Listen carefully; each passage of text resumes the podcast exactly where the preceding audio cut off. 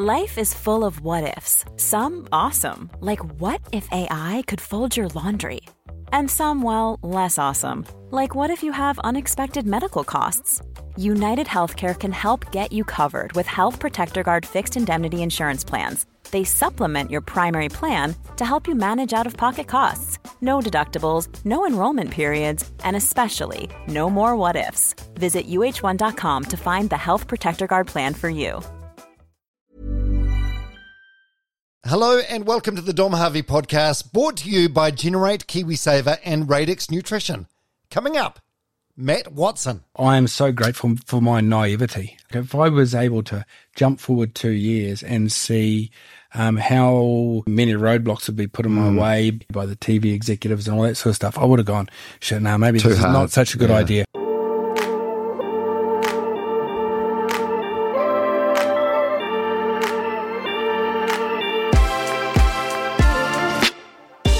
Watson is, I think it's probably fair to say, the first name that most New Zealanders think of when it comes to fishing. His iconic T V show, I T M Fishing, is about to finish up after twenty years. Two decades on our screens. This conversation is, I hope, Matt Watson as you've never seen or heard him before. We discuss the struggles in the early days of getting his idea on T V. Matt gets emotional when he recalls meeting his wife Kaylene and then later delivering their son in a car. We reflect at length on his U S T V appearance on The Late Show with David Letterman. You don't want to miss this story. It's a hell of a hell of a yarn. And much, much more. There is, this is probably a warning, limited fishing chat in this conversation, but I'd like to think it's a good conversation and a profile of just an awesome New Zealander who has achieved so much through his own grit, persistence, perseverance and dogged determination. Lessons about not giving up that all of us can apply to numerous aspects of our lives. Matt's career would not have been possible without the help of I T M, and I have just as much gratitude for my sponsors, Radix Nutrition and Generate KiwiSaver, a couple of epic Kiwi-owned and operated companies doing great things in their respective fields. Generate is an award-winning KiwiSaver provider with a track record of chart-topping long-term performance and fantastic customer service. I can vouch for that. I've recently become a customer. Head to generate kiwisaver dot co dot n z to see a copy of their product disclosure statement and switch your KiwiSaver over to Generate in minutes. The issuer of the scheme is Generate Management Limited, and remember, past performance does not guarantee future returns. Then there's Radix Nutrition, who are making incredible products from their Waikato factory. Go to radix nutrition dot co dot n z and check out their remarkable products. I genuinely believe you will not find better protein powder or freeze-dried meals anywhere on the planet. I was a Radix fan before they sponsored the podcast, and I will still be a customer and a raving fan, even if the sponsorship ends. Their products are simply the best. Check them out, radix nutrition dot co dot n z. All right, let's get into the podcast. Matt Watson, the fishing guy, on the Dom Harvey podcast. Enjoy. Thank you very much, mate. Mate, it's great to have you here. I've got um, I got some questions and some notes here, but chatting with you for the last twenty or thirty minutes just outside, I, I don't know if I'm going to need them. Uh, you're an easy yeah. conversationalist, and it's a hell of a story. First of all, I think it's worth mentioning you turned up, um, five minutes before you turned up, you called me asking me if I wanted a coffee, uh, which I think says, speaks a lot about you. Oh, thanks. Yeah, I think it's just uh, manners, I think, maybe. Yeah. Um, I, I'm honestly grateful um, that, you know, you got you reached out and got in touch with me and um, wanted to get me on. And I guess I've I still still feel like that um, every year. like you're a, like you're a no, reluctant celebrity. Oh, yeah. No, see, even that word. That, um, I'm conscious that um, people know who I am these days, but every year, honestly, uh when it comes down to the start of a new series, I think, look, this is the year everyone's going to be sick of me, you know, and and I'm going to have have to disappear. So that's why after twenty years I just feel so uh grateful that I've chosen to to end the the T V side of it, at least, anyway. And um yeah and people have been saying the nicest things, so anyway, mm. there was a long-winded way of saying thanks for having me on. Yeah, oh no, no, no. Uh, yeah, in a way. Um, so we're recording this just as the um, the first episode of the twentieth season is about to start. Yeah. Um, it must feel like an, a bit of um, like an obituary or something. Um, no, it doesn't. No, no, but you get, you're getting yeah. all these flowers and all these accolades, that, and it's like, oh shit! Yeah, like, it, yeah. as part of you thinking, oh, people actually really do love this, and uh, am I doing the wrong thing? Yeah, no. um, well, so there's two parts to that. Um, no, I, I'm not doing the wrong thing. Like, I just feel like so sure, more sure than just about anything that I've ever done, that um, it's the right time to wrap up the T V side of it for a number of reasons. But um, yes, people do, and I was I was not going to do this last series. Like um, we did a T V series, um, building a house, which was um, in the Bay of Islands. It did really well on telly. It took us three and a half years to build it, and I I felt like once that house was done, I put so much energy into it. I was just gonna hang out there, perfect my homebrew, and um, decide you know decide on my next move from there. But it was then I sort of looked at, you know, and, and social media is, is one of the good things about it is, is it's an opportunity for me to see what people think of the shows and stuff. And people are like, I can't wait for the next series. When's your next stuff coming out? And I realized how much people, you know, after twenty years, people have grown up watching the show. And I'm like, it's not right for me to just go, okay, well, that was great, and let it kind of fade away. You feel well, like you owe it to the yeah, fans? I do. And I owe it. Um, and I wanted to do a season where, um, I wasn't going into the season going, man, I have to make this work to make it rate so I can keep my sponsors so the T V network stays interested. I've come into this filming this season with going, I don't, I have nothing left to prove. I'm just going to have a real good time shooting this last season. So I did it for myself as well. Um, and then last week, just putting a post on social media saying, well, look, hey, we're, we're wrapping up the T V show. A number of people say, I'm crying, I don't know how to break it to my kids. It's like, hang on, I've not died. You know, I'm still going to be releasing content. yeah. It's just not going to be on, it's not going to be on telly. So yeah, it is a, um, a sort of surreal thing in that, but I, I certainly don't see the, um, obituary side or, or the, the, it doesn't feel like an ending. Okay. Well, no, but end, end of an era in a way, but, yeah, um, is, yeah. but I, I feel like you're, You're probably getting out and chat, pivoting at a good time because um, I think that the medium of T V, free-to-air T V especially, is dying. And now there's a way you can do the content, release it on your own sort of um, digital platform, and uh, it can still reach the people, even Absolutely. a greater audience. Yeah, so I, um, we started a um, television production company, me and um, my mate Keza, twenty-two years ago. And we, um, I, I liked Madfish T V and Kieran liked Tight Lines Television, and we so so to sort it out, we wrote the names on a bits of paper and we pulled it out, and our company became Tight Lines Television, um, which I ended up. Um, Kieran, uh, after a few years, went off on another career path, and I stuck with Tight Lines Television. Eight years ago, I looked at that name and had the word television in it, and I went to the company's office and I changed it to Tight Lines Media because mm. I could see eight years ago the writing was on the wall yeah. for, for for T V, and that's when we started Ultimate Fishing T V, which is our own platform where we could post our content straight to the audience. But when you've got T V contracts, they get rights to everything first, and we couldn't release any of that content. So T V was still getting our all of our energy and all of our, our best content, but that platform was slowly chipping away in the background. And then if I got time, I'd go out and I'd shoot something specifically for our online, uh, for our social media, and um it just grew and grew, and it's still growing by four thousand followers or subscribers a week. Wow. What's We're, your what's your YouTube numbers? Um, YouTube is not great. Uh, about two hundred thousand, I think. Okay. Well, um, I'm, I'm so, sitting here with – I just clicked over three thousand this week, so to me that sounds great. Yeah. Yeah. Um, we are going like, – I mean – I, I still like, we're mid-production on this last T V series, and honestly, all my energy is going into that to try and make it the best T V series I've ever made.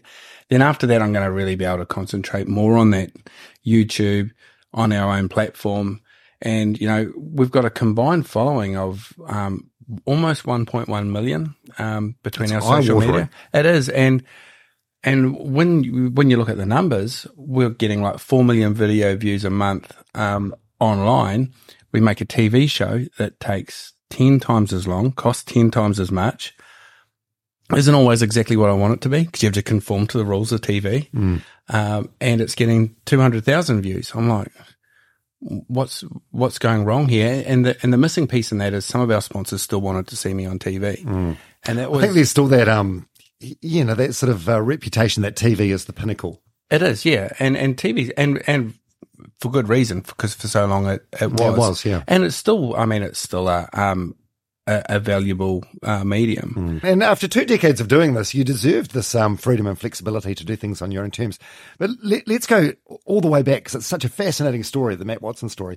So you you sort of raised in like a fishing environment, fish, family of commercial fishers. Yep. So that's what you always sort of wanted to do. Yeah, and then you have like a fist fight at a Christmas Day cricket match? Yeah, um, well, my fist didn't really get used because I got knocked out pretty quick. so, so how old are you at the time? I was seventeen. seventeen. Yeah, and, so, and so your uncle gave you a hiding or something? Oh, like? Hit me with a cricket bat. Cricket bat? Ah, yeah. like, ac- like accidentally or, um, or no. Strike you with a... So, yeah, let me establish let, let me establish this a little bit. You're, we're painting a very interesting yeah. picture of the Watson family as a oh, broader group. Yeah, yeah. Uh, so um, we're a very competitive family, big family. Oh, God. And we've got this... uncanny thing where we've got an even split of left and right-handers amongst the blokes. So on Christmas Day, that's how the teams would be divided, lefties versus righties.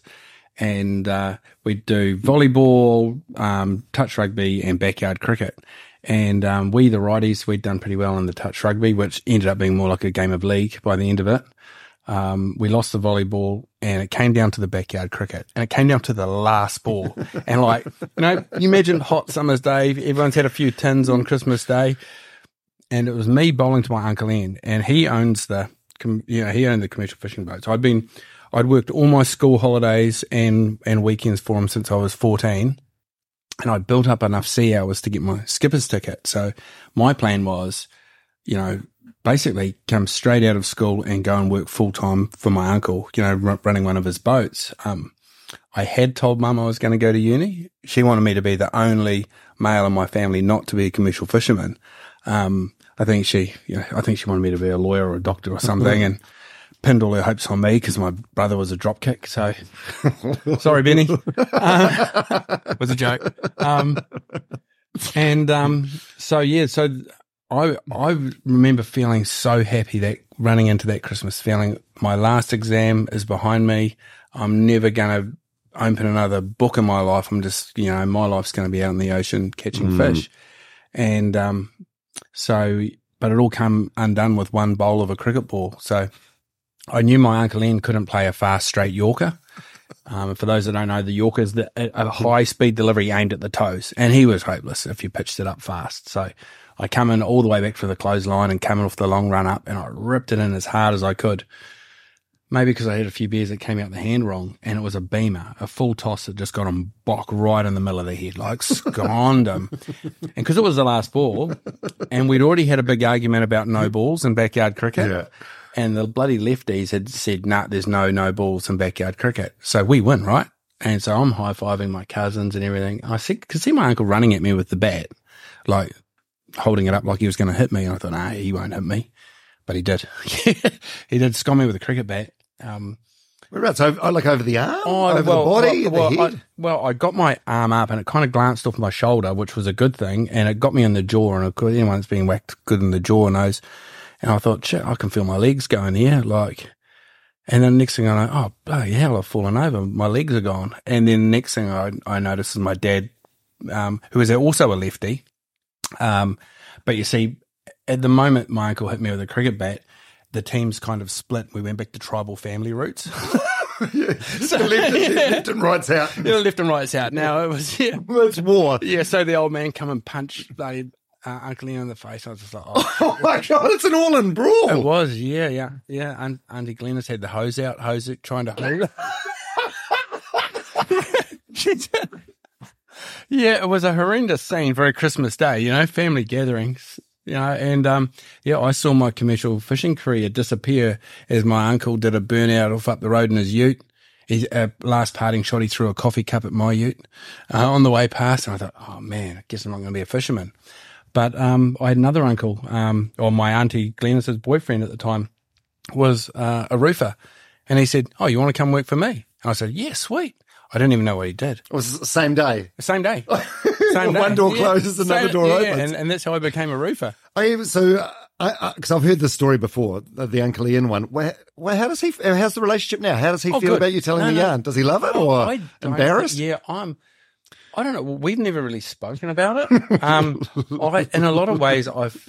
I mean, because it's such a good story, right? And a lot of ways, and a lot of ways, I feel bad about it because he's a good guy, right? He's a great guy, and like he was my hero growing up. You know, he was the greatest mullet fisherman in Weymouth. He's done incredibly well for himself, but.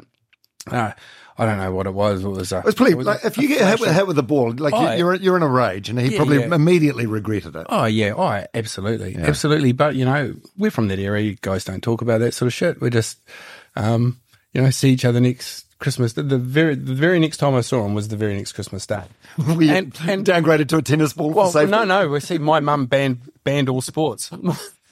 All sports were banned for about four years, and then when it finally came back, and it was actually um. back at um, Uncle Steve and Auntie Glennis's place again, um, we we said, come on, let's look, we're not going to get into a punch-up again. Let us play backyard cricket.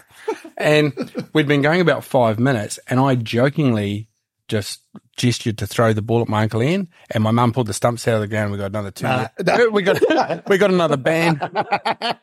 So, yeah, I mean, yeah, I mean, it wasn't on, but, you know, I, I do um, in a lot of ways feel bad because he's not a – Uh, a violent man yeah. or, or anything like that. It was, um, you know, it was a, and, and I and I don't bear any any ill will, you know, yeah. like at all. That's a great story. Yeah. You're painting a picture of your family. Is is, is it a Bogan family?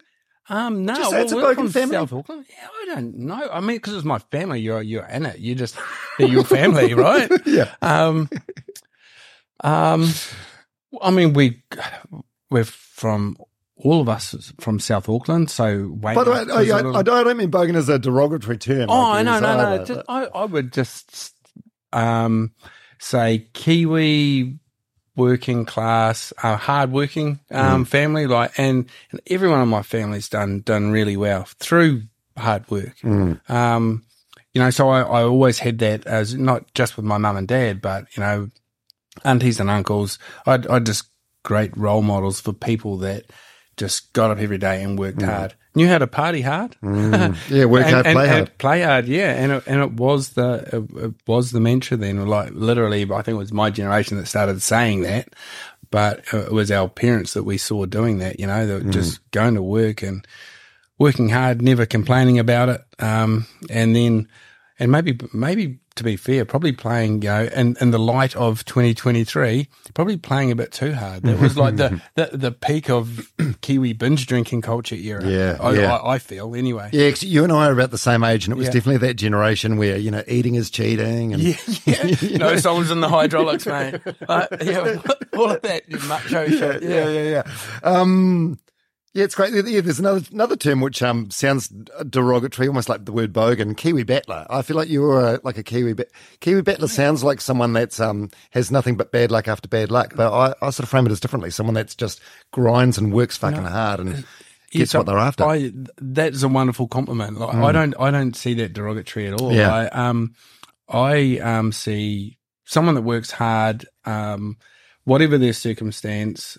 Um, whether they manage to get ahead or not, hopefully they do. Um, Kiwi battler, I just see that as a really mm. kind thing to say about you, somebody. Oh, well, that's cool. Cause, yeah. Cause you're, you're like, you're a guy, and we'll get into the whole Matt Watson story, but you've, um, like, in spite of every obstacle that's, that's coming your way, uh, like, you, you know, you've defied the odds and you've made your own luck. Yeah. Like in a big way. Yeah. Yeah. I mean, I, I get told I'm lucky all, all the time. And it used to really annoy my wife. We'd go out somewhere and people would come up for a for a photo or to say g'day or whatever, and they'd say, "Oh man, you're so lucky. You got the best job in the world. You're so lucky." And no, Kaylene would be life. like, "Why don't you tell them about you know how much bloody stress you're under and all that?" And I'm like, "No, that's that's if if they think that I'm out fishing every day and I've got the best life in the, and I do have a good life, like I'm not complaining about at, at all. Um, that means that." I'm I'm portraying that dream, you know, mm. and and if they're watching that going, man, that guy's got it easy or got it good, well, I'm doing a good job. So mm. I, I would, you know, I wouldn't want to b- break anyone's illusion. And if I turn around and said to them, actually, mate, I'm just about gone broke. I don't know where I'm going to find the money for the next series, you know, and all of this sort of stuff. Um, you know, that would kind of ruin that. Yeah, because um, you're sort of like an unlikely T V star in that. T V's always been one of these um, industries where there's there's someone sitting at the top that either gives you a tick or a cross and decides if you're going to be on the T V or not yeah. going to be on the T V. And you've just sort of like penetrated your way through in yeah. spite of that gatekeeper. That's and right. It's remarkable, mate. Yeah, and I've butted heads with a few gatekeepers and, and there is no way around them. Like if they decide that, and that's why I've had to switch networks, like, We and sometimes it felt like the higher the show rated, when like when we were just winning like all genres, like head to head with everyone, we were just rating the pants off of things. A lot of the people that were working at the T V networks were people that had their own ideas and dreams about T V shows that failed. Mm. And uh, I only found out this in sort of retrospect. Um, and I don't know whether it was professional jealousy. They're like, who's this guy that was a roofer who's never been to media school, never mm. done anything? Who does he think he is coming in here and getting ratings like that? Mm. Um, and, the, you know, I, I had the words quoted to me from a T V exec, which I thought was absolutely ridiculous. You know, ratings aren't everything, Matt. I'm kind of like, well, if we're not rating, ratings are everything and you're gone. Yeah, they live and die by the ratings. Yeah, they get I them know. every fucking day. So we had to bounce around networks and I was constantly trying to convince people that it's worthwhile. But the main thing that allowed us to keep going was that they weren't paying us. It was no cost. So it was no cost, no risk. And our sponsors bore that risk. Mm. Like, we're going to fund the series. And um, I know people think they're sponsors, but for me, like, honestly, I T M Fishing Show, it's got the name I T M in it, and it would be just the nothing if it wasn't wasn't mm. for them. And um, you know, I'm just I'm I'm not here on your show to try and plug I T M, but oh, no, it, it, it mate, is mate, as, as an independent creator, you can plug them all the fuck you want. Oh, really? Yeah, no, absolutely. Yeah. And and I'm I'm well aware of the situation you get. Like they come on in the early days when when you've got nothing. That's they right. come on with good faith, and maybe because they like you as a person, and then five years, ten years, fifteen years down the track, it's easy for one of their competitors to come on and try and counter offer. Yeah. Um, when you've already established, but they're your day ones. Yeah, exactly. And so, um. Not just I T M, a lot of the sponsors that we had at yeah. day one, um, I get hit up, particularly like, you know, fishermen. Like, um, fishermen are passionate about their gear and everything they use. And, and a lot of them will look to me and they'll like, um, and I'll get hit up at a boat show or even at a, a pub or something. Okay, Matt, like, if you weren't, um, sponsored by Stabicraft, what boat would you actually have? And, you know, and what, what wagon would you be towing it with? What, what tackle would you use? And I say to them, you know what? Before I'd even thought of the idea of a T V show, I had a Stabicraft boat. I had a Toyota. I had Shimano tackle. I had Furuno. I had all of those brands and I paid full retail for them and I've still got them to this day. And yes, all their competitors have come along. Some have offered me some crazy mm, money. Mm. Um, but, um, I, I'm a loyal person and, um, Um, don't get me wrong, if their gear was rubbish, it would be a different story. But, you know, I was I was that um, enthusiast wanting to do my research and buy the best gear, and I, I felt I did. And I've stuck with them and they've stuck with me, and it's and that has been a massive part of the success of the show. Um, and um, loyalty um, can be hard for some people, I think, in terms of commercial terms, when you're being offered a lot of money. In the long term, it pays off. Mm. Um, Because it's not only, I mean, let's say um, uh, opposition to Stabicraft comes along and they offer me um, a bunch of money and I go, yeah, I'll take it. That's a good bunch of money. And one day I'm saying, I love these Stabicraft boats. Next day I'm saying, Hanks Hunter. Yeah, exactly. I'm saying that. That doesn't just affect um, Stabicraft. That affects all of my sponsors because they rely on um, the end user getting my honest opinion. Yeah, that authentic- and, and all of a sudden they're like, hang on, Matt, weren't you saying this? Maybe you're just saying what you're being paid to say. And I've always prided myself on if uh, if one of our sponsors bring out a product that I don't think's that good, I'll try it. I'll just say, look, you're best not for me to use this on mm. the show because I, I won't plug it yeah. if I don't think it's good. And sometimes I'll even go back and, and tweak it with my recommendations, wow. which is incredibly um, flattering. Yeah. So, yeah, so... Um, to anyone that's doing anything, um, in any kind of business, I would say if you're in it, really in it for the long haul, um, be loyal. Um, you know, you might think in the short term that, geez, this isn't going to pay off, but it, but it will. Mm. Okay. So let's go back. So uh, there's, um, the punch up with Uncle Ian and then another uncle offers you a job as a roofer. Yeah. So you become a roofer. This is where where you have the um the testicle injury? Yeah, yeah, the, the epiphany, as I call it. Right, right, right. So how long had you been roofing at this point? Um, I'd been roofing at that point, so this would have been, I would have been roofing for almost six years, five yeah. or six years. And so this is your lot in life, you think? Yeah. This is, well, um, or did no. you did you still like have? Um, were you missing the ocean? You I had missed dreams the ocean. Of, yeah. So I I'd become um more of a recreator. Recreation. I mean, I always recreationally fished when I, even when I was doing my commercial fishing with the family. But once the commercial fishing door closed, um, it opened up this, you know, this thing called weekends. Um, whereas, you know, I could work all week as a roofer, and then on the weekend, I'd hook my boat on, um, and I would tow it, and I could go up to Hauhora, um, up north one weekend to chase marlin. I'd be down Whakatane the next weekend chasing tuna. It'd be great. I was just going on these weekend adventures with my mates, and I was just like, man, this is awesome. Um, but I, and I knew I was going to get back to fishing. I had to. It was in, it was in me. It was in my blood. I wanted to be a fisherman. And my way of being a fisherman again was I was going to be the hardest roof tiling, tiler ever. I was going to squirrel all my money away. And one day I was going to buy a big game fishing boat. I was going to move to the Bay of Islands. I was going to take people out on fishing charters. And that was my way of getting back to this full-time dream of, of being on the ocean every day. Um, And that was exactly what I was doing. And then the, the more successful the roofing business got, the less fishing I was doing, because I found myself, you know, I, I got up to eleven staff at one stage, and I was working weekends, and I'd worked, I know, must have been close to three months straight. It was in March anyway, and it was a most awesome day. Perfect. It was a Sunday. Perfect day for fishing. And of course, I wanted to be out fishing, but, you know, uh, Fletcher, Fletcher Construction needed me to put more roofs on. So, and I had the contract. So I was doing that, and I was just, in, I was on the roof. Um, only one of my workers had turned up because it was a Sunday, young guys, you know. And um, I was thinking about what it would be like to be out on the ocean. And that's because my mates had rang me just as a, just before I went up the ladder and said, mate, it is the calmest day we've ever seen across the Manukau Bar. You could water ski across here, and they're saying there's guys on the radio hooking up on marlin. And I said, man, I wish I was out there. I was just looking around. There was not a breath of wind, and I was setting the roof out, and I was walking backwards, and I was thinking, thinking about being on the ocean. And maybe I should have been thinking about where I was stepping, because I stepped over the gutter, one leg either side of the gutter, and it was a, um, a sharp metal edge on the inside, and we're in the old rugby short shorts, don't afford much protection.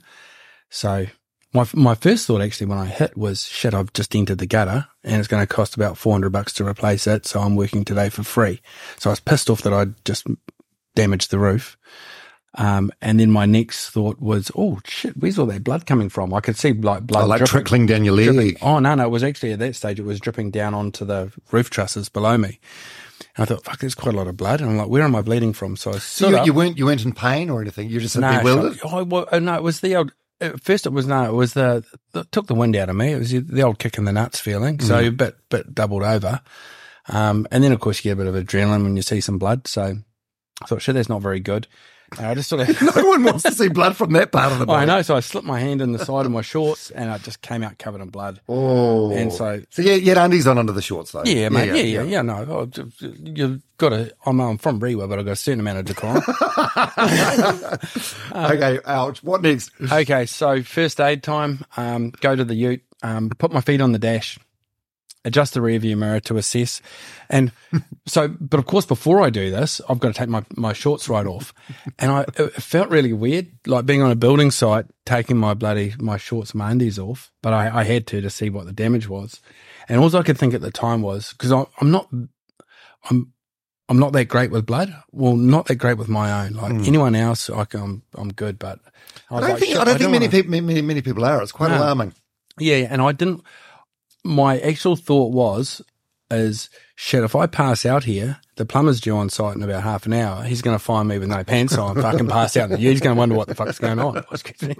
but, um, so, um, so anyway, I'm like, right, man up, Matt, you got to do this. So I put my feet on the dash, adjusted the rearview mirror, and then I saw what the wound looked like, and I was like, oh, shit, it's bad. What was it? Was it on on the penis or just the no, testicles? No, no, no, no. The, like between, the between the arse, and there's a name for oh, it. Oh, the gooch. Yeah, the gooch. Per- perineum. The, perineum, that's yeah. it. Yeah, I knew it was that. I'd, I'd, I'd probably call it a perennial or something. But anyway, um, yeah, so mm. so, so the gooch was was was like an axe wound, right? So um, Oh. I grabbed, I grabbed my, my my first aid kit out, and the first thing I saw was a roll, a rolled up bandage, and it was just the right size to jam in the hole. So I jammed that in the hole. Jam it in the hole. Medical term. Yeah, yeah. Jam it in the hole to stop the blood coming out. Yeah, and um, and then I was like, I've got to kind of keep it in there. So I was um, and it, the bandage wouldn't stick to anything because of all the blood. So I got a roll of insulation tape, and um, I'm literally in my ute with insulation tape, taping my cameras back together, and uh, my, the phone rings and it's my mates again. And I could hear them just shouting, like just absolute ecstasy. They were so excited. And they're like, we got a triple hookup of tuna. And I could hear one of them thumping on the deck. I could hear beer bottles clinging together. These guys were beside, and they were so excited they wanted to ring and tell me they've got these massive tuna on the boat.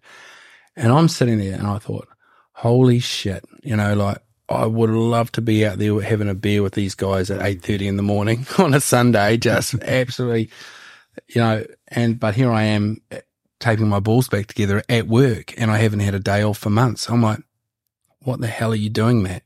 Um, you know, yes, you know, um, working hard's good and I'll get there one day, but why don't I do it now? So like, I literally drove to the medical centre, got myself stitched up, um, and I, you know, went back, picked up Clint, my work gear, dropped him off. And all this time driving, I'm thinking about how I'm going to change the course of my life. I'm not going to be the hardest working roof tiler anymore. I'm going to get fishing. I'm going to get back on the ocean as soon as I can. And so I, I walked into um, the place where I was living, and my girlfriend comes out. She's like, holy shit, look at that blood all over you. What happened? I said, don't worry about that. Here's what's going to happen. uh, I'm going to get my brother to run the business while um, I go and sit my skipper's exams and get my skipper's ticket. Once I've got my skipper's ticket, I'll better get a job working on a game fishing boat, so I won't have to buy one, you know. It's not ten years away, and I can work on someone else's boat. We can move to the Bay of Islands, but before I move up there, I'll better want to get my O E out of my system. So once I've got my skipper's ticket and a job, I'm going to take off overseas and play rugby over there for a bit, travel around, see Europe, go to the Bear Fest, get back for the next game fishing season, spend the rest of my life in the Bay of Islands. She's like, whoa, shit, slow down. She's like, I don't even know if I can get time off to go to Europe. I'm like, oh, it's all right, it's all right, you're not coming. Yeah, I know. So what was that? Was that Kaylene? That's Kaylene. Who's, yep, who's that now your, your wife? Wife, uh, wife of twenty-one. Gee, I should know this off the top of my head. Twenty-one years. Right. Yeah. So was that? Would you describe that the uh, like the roof thing? And the, is it like an epiphany? Yeah, or? It was. It's quite. It shocked me into it. Like, like I always knew I was going to get there and be a fisherman. I always knew I was going to um, live in the Bay of Islands. After um, I went up there with my mates when I was sixteen, and we got there in the dark, and I, I woke up in, in the old bloody back of the van, opened the opened the door, and it was daylight, and we were just stopped next to this beautiful bay. And I said to my mates, I'm going to live here one day. Like, it was just, and so I always knew I was going to go there. Like, I was going to live in the Bay of Islands, but like I say, I just thought I'd have to work a lot harder and a lot longer. And then it, and then that that changed, like, just. Honestly, the thinking of my mates out there having such a good time and what I was missing out on, I'm like, why wait till I'm, you know, my body's broken from roofing for mm. another ten years, and by that stage I'll be mid to late thirties probably.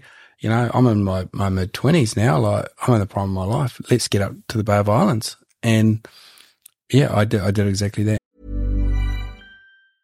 Ready to pop the question? The jewelers at Blue Nile dot com have got sparkle down to a science with beautiful lab-grown diamonds worthy of your most brilliant moments. Their lab-grown diamonds are independently graded and guaranteed identical to natural diamonds, and they're ready to ship to your door. Go to Blue Nile dot com and use promo code LISTEN to get fifty dollars off your purchase of five hundred dollars or more. That's code LISTEN at Blue Nile dot com for fifty dollars off. Blue Nile dot com, code LISTEN. Quality sleep is essential. That's why the Sleep Number Smart Bed is designed for your ever-evolving sleep needs. Need a bed that's firmer or softer on either side? Helps you sleep at a comfortable temperature? Sleep Number Smart Beds let you individualize your comfort, so you sleep better together. J D Power ranks Sleep Number number one in customer satisfaction with mattresses purchased in-store. And now, save fifty percent on the Sleep Number Limited Edition Smart Bed for a limited time. For J D Power twenty twenty-three award information, visit j d power dot com slash awards. Only at a Sleep Number store or sleep number dot com.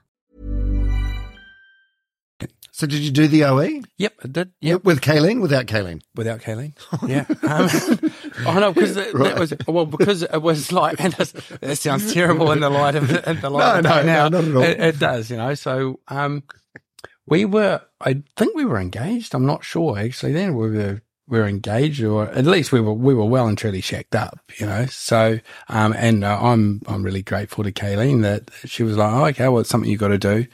Um, and a lot of my mates were over there, so I, I went and did the O E. And geez, if you don't mind another digression, I I actually um, I did my A C L coming off of a table at the Bear Fest um, that year. The so it was two thousand, and I think it was the Essendon Eagles had won the A F L, the Aussie Rules thing. And I didn't don't follow our Aussie Rules, so I don't know who these guys are. Well, they turned up at Hofbra House at the Bear Fest, all these big strapping Aussie lads just on the lash. They were on a bender after they'd won the won the A F L, or a bunch of them were. And I ended up just sort of drinking with them. And then I somehow ended up in a wrestling match on top of a table, and I, I came off second best and kind of came off the table, and I knew I'd done my knee uh, when, when I came off. So um had to go to um, hospital in Germany, and I had medical insurance. So the The German doctors wanted to do surgery because they could just rack it up on insurance. The insurance company in New Zealand wanted to fly me home for the surgery. So I said to the, the doctor on the phone back in New Zealand, I said, well, how much longer can I do on this trip before I come home for surgery? And he's like, oh, look, you want to be back within the next three or four weeks. So I literally did a runner from the hospital on crutches. Uh, and the efficiency of the Germans, as recently as two years ago, they've tracked me down in Northland, and they've got the invoice for the crutches. Like, amazing! I know. Go get over it. Yeah. So, but anyway, I ended up um, backpacking around Europe on crutches, which led me to. We ended up in um, the Vatican. Um, you know, it was something, and and I befriended this Aussie um, guy on, on a bus, and we went to see what this whole thing was about because the Pope was in town to do a special service for his Jubilee year, um, and we. Um, There's all of these, and it was mostly priests, and it turns out it was invite. You couldn't get into the Vatican on this day because all the best parishioners had been invited to this service for this Jubilee year, and they had like, there was like Charlie and the Chocolate Factory, the golden ticket to get in through the gates. Of course, we didn't have one. We're just a couple of, you know, Kiwi and Aussie bloke. Um, and we're like, oh, well, we found out we couldn't get in uh, that day, but it was pretty cool to see all these excited um, Catholics, I guess. Um, and we were just wandering, wandering off, and a priest came and put his hand on my shoulder, and he said, oh, you know, bless you, my son, you know, you've come on a long pilgrimage. And I was like, huh, yeah. Did you give the crutches? Yeah, yeah. So he thought I was a cripple. And so, so I was like, here's an opportunity, right? I can work this, and I've got to be, it's a fine line. You don't go lying to a priest, right? He was an American um, priest. And he was in his, his full priest gears. So I said, oh, yes, Father, you know, I've come on a long pilgrimage. And he goes, oh, you're here to see the Father, he had a name for the Pope, the the something grand, Poobah, whatever the name is they call the Pope. And I'm like, yeah, I am, but alas, um, I don't. And he goes, oh, have you got your pass? And I said, no, no, I, I, alas, I, do, I don't have one. And he said, oh, look, brother so-and-so from Texas couldn't make it, um, so I'll go and speak with, you know, my, and he got into this little huddle with these other priests, and he came out and he had a He had a pass for me. He says, you know, the Lord's blessed you today, and, and you can come in, um, you know, to see to see the Pope. And I was like, oh, thank you so much, Father. Um, what about my caregiver? Which was like, your Aussie mate. My Aussie mate, and they got it. They got him in as well. And so, um, yeah, all because I got what boozed. A scam. Yeah, so I got I got boozed and got wrestled an A F L guy, blew out my A C L, and um, yeah, got to see the Pope because of it. Um, but yeah, I came back to New Zealand, um, had the surgery, and um, yeah, moved to the Bay of Islands and started working on what I thought was going to be my forever job. I was going to work on game fishing boats for the rest of my life. Mm. I, yeah, I loved it. Yeah, that was a hell of. I thought that was going to take a different tangent where like the Pope like fixes your knee or yeah, something. No. Yeah, no, no, shit, no. We were. Um... so, okay, so you come back and you're, you're fishing. Yeah. Um, oh, first of all, so so yourself and Kaylene, what's the story there? How how did you guys meet? How did you guys get together? Um, oh, so we um, both went to James Cook High School. Um, we didn't really know each other that well at school. Kind of knew of each other. We were um, we were a different year. I was a year ahead of Kaylene. Um, and then so when I uh, moved out of home, slash kicked out of home. Um, Or was I, there a story there? Oh, Just no, just I was an egg, eighteen-year-old, and coming home at three o'clock in the morning, feeling like I could make all the noise I wanted, right, and right. my dad. I'm just young and selfish. Yeah, yeah, yeah just stupid, just yeah, uh, yeah, yeah. you know, and um, and took exception to my dad um calling me all the names under the sun and. Right, right. So, all right, I'm I'm off then, and you know, you know, I had a I had a V eight Brock replica, you know, because I couldn't afford the real one, you know. Um, but mm. I threw all my gear in the back of my V eight and burned all out off the driveway and went crashed on a mate's place for a couple of weeks until I found a flat, and I landed on my feet because I, I got a flat in um in Manukau, which was flash compared to Rewa, and and I was flatting with four girls.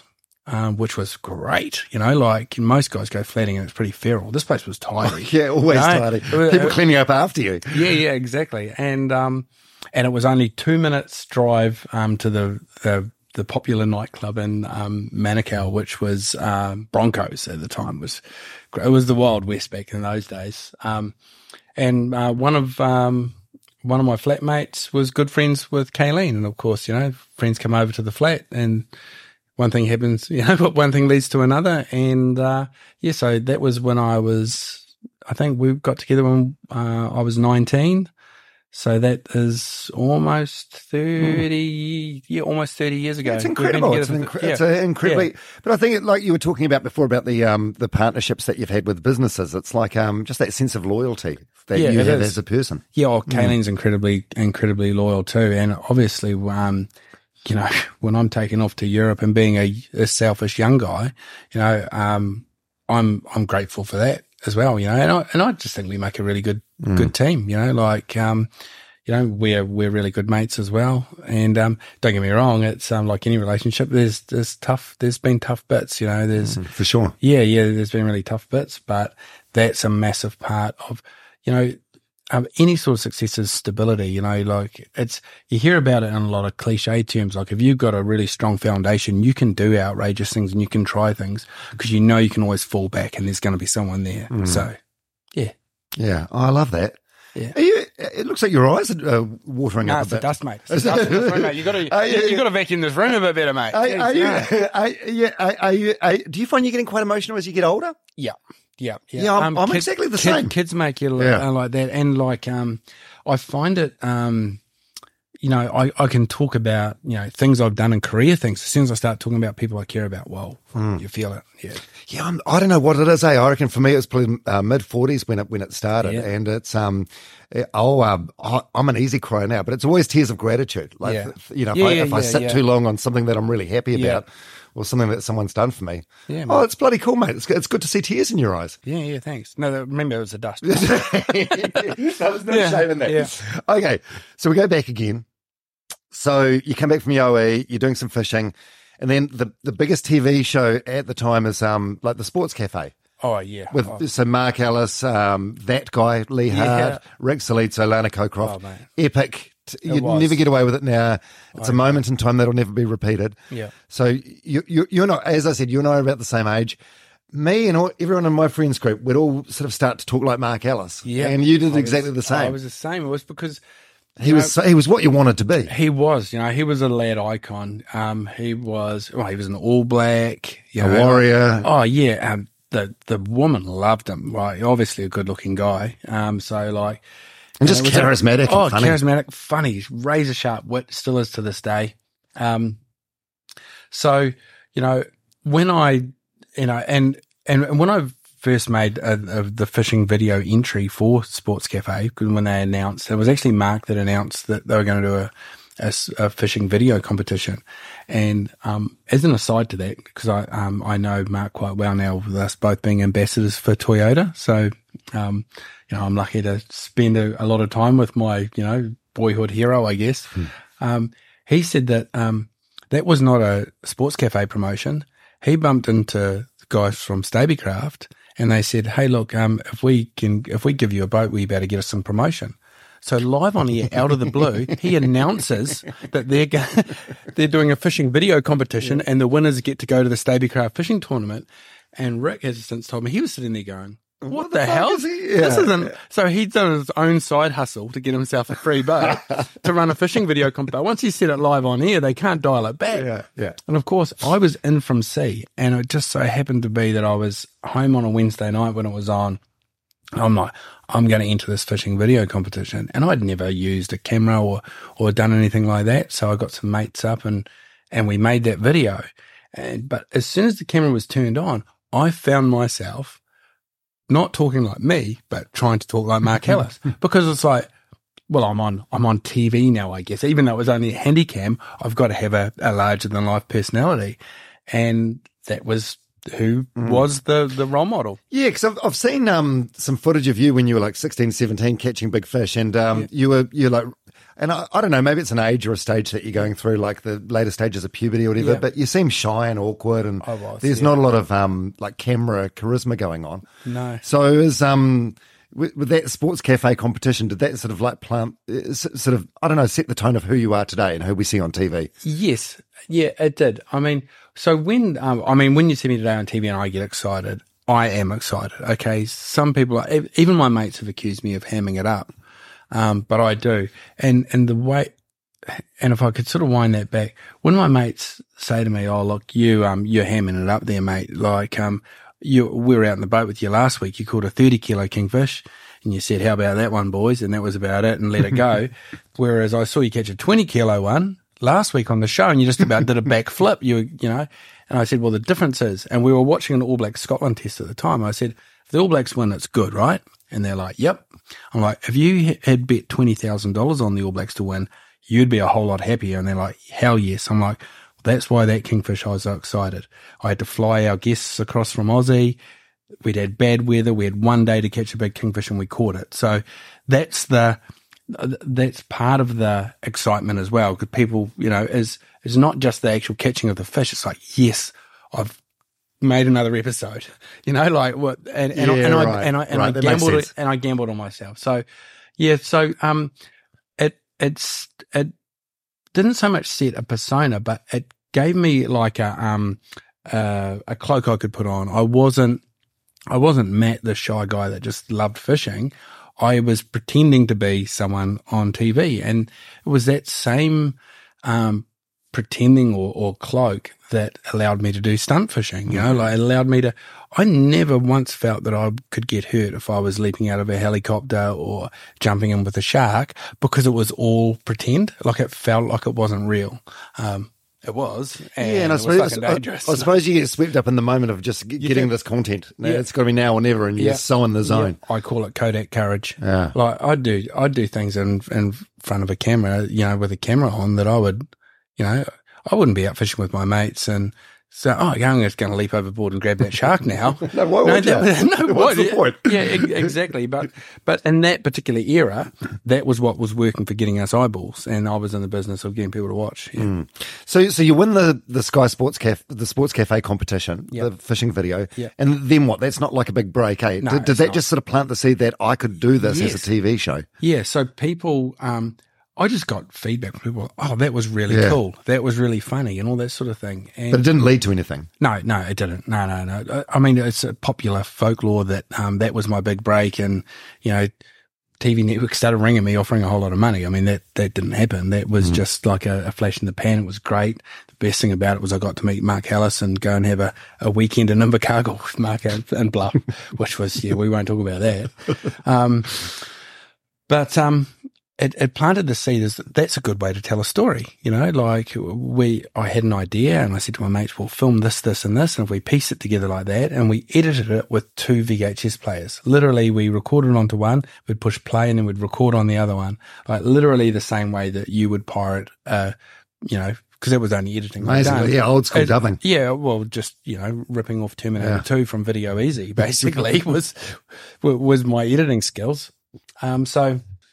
Um, I, I'd started um, around that time writing a couple of articles for New Zealand Fishing News, and I had mates who were fishermen like, man, that was such a great read. I love that, rah, rah, rah. So I would um, bring the, when the fishing news would come out, I'm like, yes, I've got the cover story. And so, you know, I'd take the kids off and I'd make my wife, Kaylene, a, a cup of tea and like sit down, look at that, you want to read this article, you know, and I'd just like, This is going to be allow her to read something that I've produced, and she'll go, it'll open her eyes to this incredible life that I'm leaving when mm-hmm. I'm when I'm not home.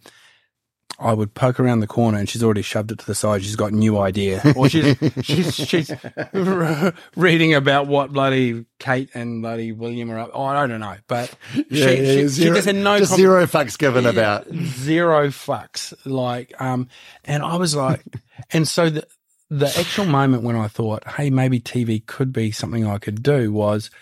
I was shooting handycam footage out on the boats that I was working on, and I was literally playing back some for my own viewing pleasure. I had the kids with me, they were little, in the living room.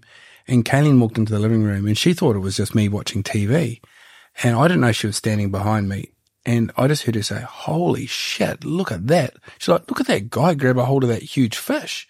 Like, is that dangerous? I'm like, that's me. Like, she's like, what oh, do you mean? Oh, because you had like a mask and a wetsuit. Oh, no, no. And, uh, well, yeah. That, oh, well, there was the, the, the particular bit I was like from the back, you know, and right. um, there was a, I was leadering what called leadering a marlin, pulling it up alongside a boat, and then they can get quite wild, so you got to grab them by the bill, let, let the hook out and take the hook out and all that sort of stuff. And she was watching that, but, and then, because of course she doesn't expect to see me on, on television. Well, I wasn't. I was, it was a home, home mm. video playing, mm. playing through the T V. And when I said, that's me, she was like, that's incredible. And then she started asking questions. And that was the, f- when I realized it was the first time, and she, we'd been together at that stage, fifteen years, um, married for quite a few. And it was the first time she'd ever asked me about the ocean. Like, I could go fishing, and this is true. Like, I've, I could go to Canada to catch giant bluefin tuna, and I can be away for two weeks. I get back. She doesn't ask me how the fishing is. She's like, uh, what movies did you watch on the flights? Uh, did you get an upgrade? What did you get me? Like, zero fucks about fishing, like, like none whatsoever. And so for me, this is like, wow, this is the way I can talk to more than just fishing enthusiasts. You cut through I, to a broader yeah. audience. Yeah. And I thought, you know, and, and I didn't rush out and, and make a, a, a T V show that next day. It wasn't like the big um, epiphany moment like the ball gash. Um, it was... But it made me think about it, and it was just when I was sitting on, on deck on a boat, and I love working on those boats, don't get me wrong, I I loved it. But it took me away, I I, I was missing twenty-firsts, mm. you know, my, my sister, own sister's twenty-first, I was missing kids' first steps, birthdays, wedding anniversaries, all these sorts of things that, you know, I wanted to be around uh, with my family for. So I was sitting on deck, it was such a rough day, it was a bit miserable. And uh, we had a big tangle in the lures. I'm untangling this. I'm like, man, I, I need to get back. I need a bit of control over my life and have my own business again, like I did when I was roofing. And but it has to be in fishing. I'm like, can't go back to commercial fishing because I'd kind of learned that a lot of the practices, even that I was involved in, um, was not right. You yeah. know, we were we were doing too much harm to the environment. Um, there are some still don't. I'm not anti all commercial fishing. There's still some really good, decent people out there doing the right thing. But a lot of it was no good. Mm. And it was too expensive to get into the industry, you know, to buy the quota, even if you did want to fish the right way. So I can't do that. Um, I didn't, the, the charter industry was, was a massive money loss. Like I watched my boss who'd built this amazing boat. He was an ex-commercial fisherman, incredible fisherman, great, great mentor. I'd watched him go grey with, with worry of losing that much money owning a charter boat because of all the compliance cost. And I, so I can't go into charter fishing. I was like, and that's when I just thought, oh, I could make a fishing show. And it just popped into my head. And so I just came back and quietly went about researching. And like, this was my level of thinking. What do you need to make a fishing show? You need a camera. So I looked up a camera. Oh, geez, they're quite expensive. So I'm going to need some money. Go to the bank, see if I'm going to borrow some money. Bank says, no, we're not giving you a business loan. Because that's a very, rightfully so. Yeah, that's a very shit business plan. Like, you're a fisherman roofer. We'll, we'll loan you money if that's the business you want to do, but not for television. And um, But I had enough equity in my house, and I just went, great, I'm going to borrow this money. Um, yeah, then, eighty grand, eh? eighty grand, yeah. eighty grand. So, okay, so... um. So, so Kaylene, you're, she's your wife at that stage? Yes, wife, yep. Okay, so you're, you're a young married couple. Mm-hmm. Um. One kid, two kids at that point? Uh, we had one kid yeah. at that point. Yeah, okay, so you got a little bit of equity in your house. It's, yeah. it, you're borrowing, you want to borrow money on the mortgage for something that she doesn't give a fuck about. Yeah. How exactly. do you, how do you get that over the line? How does she have the faith or belief in you that this is the right thing to do? It was the old um, do it and ask for forgiveness. Um, I had. Did you not need dual signatures? No. No, I didn't. I think. Mate, no, the, yeah, you, I, you I were having this up. You, you, you talked about no, no, it with her. No, this is the. No, I didn't. Oh, I mean, yeah. um, I did tell her I was going to the bank to get a business loan. Yeah. Right. Yeah. Um, but I, I didn't mention that it was going to end up going on the house because the bank had no no faith in me. Um, um, but Kaylene, and, and she says it much more eloquently than me when I've, you know, no, I've heard her telling other people. Mm. She just said, I, I knew he, I knew that he was going to do it. And she said, you know, and I, and I knew it seemed like an outrageous idea, but she just said, oh, Matt's always done the things that he says he's going to do. Mm. And, um, fuck, that's, that's cool, eh? Yeah. Having someone believe in you that much. Yeah. And just, just know, even if you, um, don't have belief in yourself at certain yeah. points of the way, knowing that someone else yeah. who knows you as well, if not better yeah. than what you do yourself, knows that you're going to yeah. make this decision, then f- figure out how to make yeah. it work. That yep. is so cool. And we did a lot of figuring out, yeah. man, like a lot of figuring out. Like, mm. I am so grateful for my naivety. Like, if I had any clue, if, like, if I was able to jump forward two years and see um, how um, many roadblocks would be put in my mm. way by um, advertising agencies, because I wasn't going through them to get sponsors, how many roadblocks would be put in the way by the T V executives and all that sort of stuff, I would have gone, shit, no, nah, maybe Too this hard. is not such a good yeah. idea. Maybe maybe I'll just, you know, borrow the money and buy some quota and go back to commercial fishing. Mm. It's probably what I would have done. But um, thank goodness to my naivety, I just thought, I'm going to be able to do it. I'm going to do it different than everyone else. I'm going to make it better than everyone else. And that will somehow, and I don't quite know how, and, and I kind of thought it would be a sponsorship model, um, it'll result in getting money because, mm. I mean, look at, it was T V, right? Back twenty years ago. If you're on T V, you're, you're cracking rich. it. Yeah, you're yeah, cracking yeah. it. Yeah, oh, that's amazing. And you, so you do, so you make the T V series? Yep. Or you make the pilot episode first? Yeah, yeah, we made the pilot episode, and that took like... Uh, eighty grand doesn't go very far, right? Um, particularly like we employed a little bit of help, me and my mate Keza, which I, of course I need, need to mention. He was, Keza was involved largely because he loved fishing as much as me, and he was the most tech savvy guy that I knew. I, Kieran set up my first email account for me. Like, I didn't have an email account. You know, I'd never been to a job interview mm. in my life. I just got jobs through people I knew and, or starting my own business, you know, in the case of my roofing business. So this guy knew had a computer and he knew how to email. So he'd be a great guy to, and he loved fishing. So he'd be a great guy to, you know, come on this venture with me. So we got into that. But of course, Kieran was a graphic designer by trade, and he was working at a full-time job at Yellow Pages. So he could help me out when he wasn't in his full-time mm. job. Of course, and um, and we got in some other help, the guy that had worked in television and all that sort of stuff, but he was expensive to get him to come and help mm. us, and everything I did, that's not how you present, that's a bad idea, you don't get shots like that, that won't work, this is, and he just rubbished everything we did, um, and I was like, we're paying you a whole lot of money for you to tell us that we're doing a shit job, and we haven't got that much more, so you can fuck off, um, and... And so I got, that's when I got the manual, and I, I read the manual and learned how to use the camera myself. And I was like, oh, well, if we try this, and, you know, I, the old Handycam, the same one we used on for Sports Cafe, I got a bit of drain pipe and I made an underwater housing out of it. And then I got a torch and make, and found a pencil camera, a security camera I could fit inside it. And I made that swim behind the boat. So I started coming up with these innovative ways that literally cost nothing.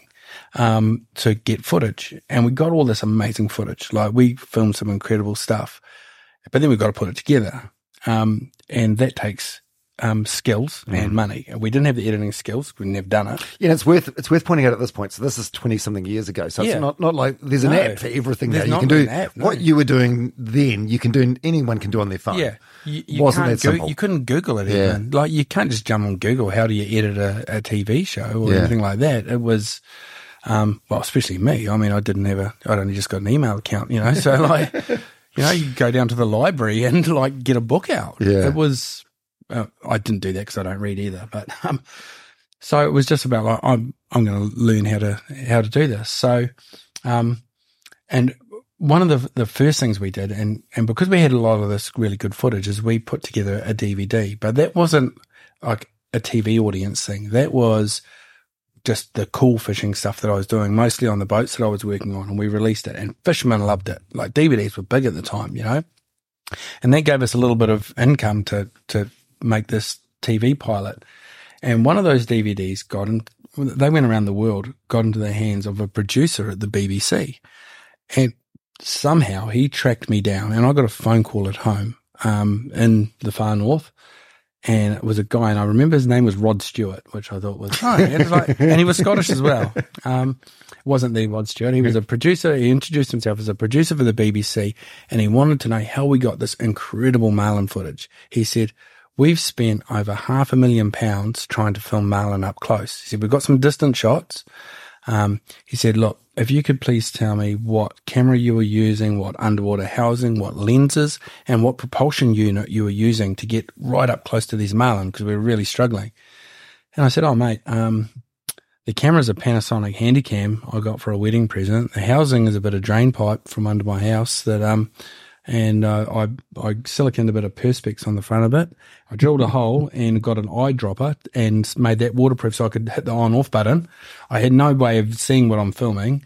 Um, I got a surfboard tie down and strapped a couple of handle, handles to it, and and I didn't need a propulsion unit to get close to the marlin. I just made the marlin come close to me, and I do that by towing lures behind the boat. When they come up, I jump into the water with live baits tied to my arms. And then the marlin are trying to eat off of my arms, and I've just got to hold my shit together enough and not drop my nuts with these marlin racing around.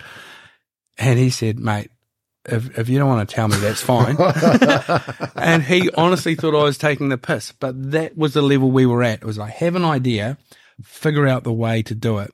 And we figured out a way. Well, it's it's the epitome of that old um saying, you know, number eight wire mentality, is, yeah. which is n- not something you hear all that often these days, no. but it is just fi- yeah, figure out how to make yeah. it work, whatever it takes. You know, um, I think Google maybe and YouTube instructional videos has maybe killed a little bit of uh, ingenuity because oh, probably when yeah, you, you can find an answer for anything you yeah, want to do. Yeah, you can, and sometimes in finding the answer, you can actually find a better answer than what's conventional, mm. and. You know, and, and in the benefit of hindsight, that was a, a massive asset for us because here was this thing that made it to T V and it didn't look like any other T V show because it was made by guys that didn't know how to make a T V mm. show. They were passionate about fishing. Yeah, so, so you had no preconceived idea. That's right. Yeah. So we could like, you know, and people would always say to me, oh, man, it doesn't feel like I'm I'm watching a T V presenter. It feels like you're talking to me. And I was like, well, I'm not a T V presenter. I'm a fisherman. And I'm speaking how I would speak to my mates um, when I'm not pretending to be Mark Ellis, you know. so, um, and it gave it a new look, and it, it wasn't intentional.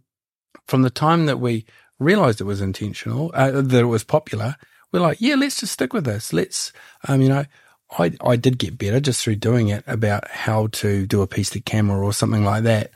Um, But I found the most popular bits was when I would just get caught up in the moment. I'd like, holy shit, we got to get this fish.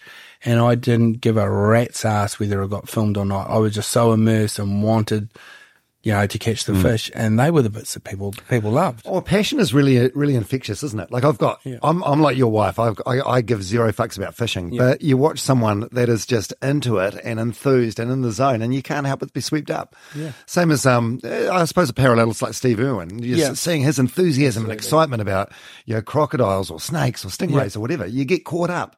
Yeah. So, do. so, so how do you get it on T V? Like you ship off V H S tapes to um, T V N Z, T V three, Sky? And Sky T V, yep. They're so, the only options. Yep. They, they were our only options. So we literally went and brought a three pack of, um, video cassettes from Kmart. We were going to go to the warehouse, but we wanted to look professional and get the expensive brand. You know, seriously, that, that was a business decision. Yeah. We're like, yeah, okay. Should we get the like the eighteen ninety-nine ones instead of the twelve ninety-nine ones? Oh, definitely. If we want to look professional, and we did have a cool logo because Karen was a, a, a talented graphic designer, um, and we sent it off. And I put the uh, proposal together saying, "Like, we'll be able to fund this because fishing's this really popular thing in New Zealand. It's underrepresented on television, and we'll be able to bring in sponsorship." Blah, blah, blah. And I honestly thought, like, I thought our pilot show was so good. You know, I really did. And, but all my feedback had come from other mates that loved fishing as mm. well. Um, and that was, um, and I should say in doing that, like I'd show people the video, but I wouldn't tell them it was a pilot T V show. I told no one. Mm. So when I was trying to put this T V show together, Kaylene knew about it. Kieran knew about it.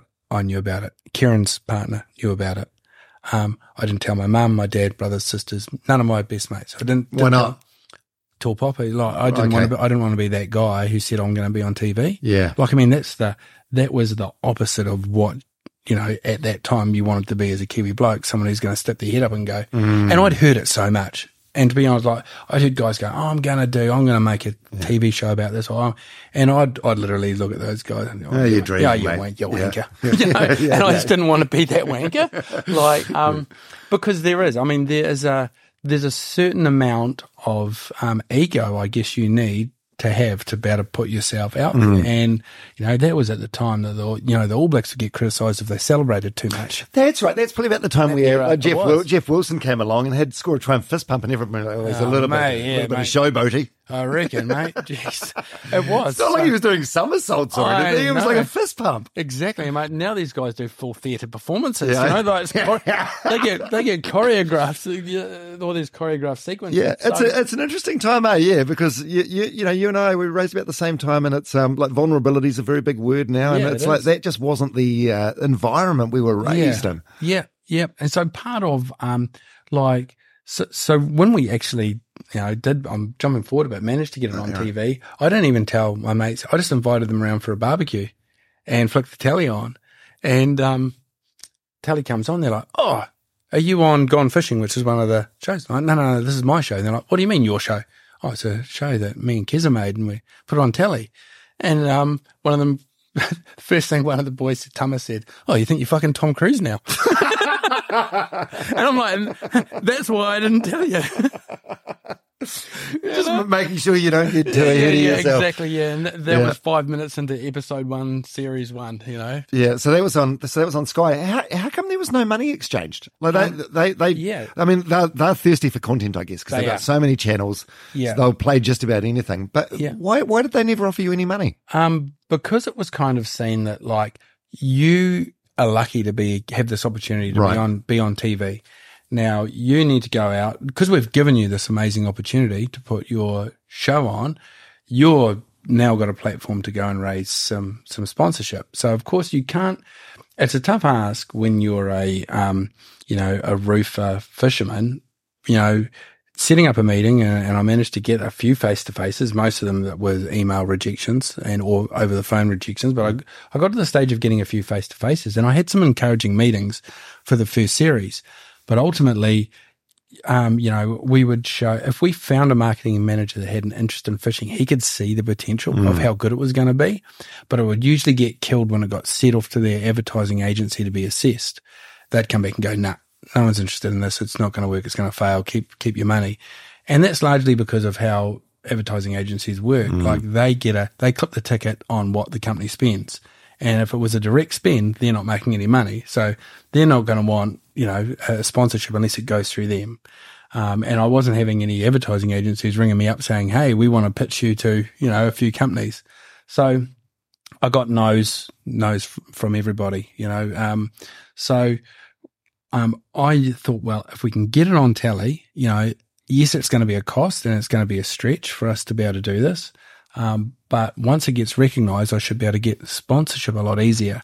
Um, it did help, obviously, having something that would on T V that had done well. Um, but the T V um, networks, and then when we next went to T V N Z, they were the same. They were like, hey, we want this show um, because we want to compete with T V three's fishing shows, um, but we're not going to pay you for it.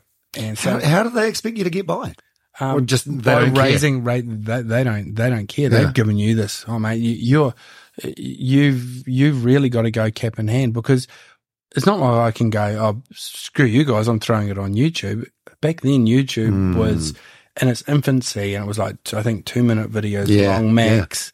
Yeah. Um, didn't really have the audience. Like if you wanted to get something out. Uh, in in front of the eyeballs, you needed them. So they dictated everything. You know, they were like, this is the time slot you're going on in, and we're not going to pay you.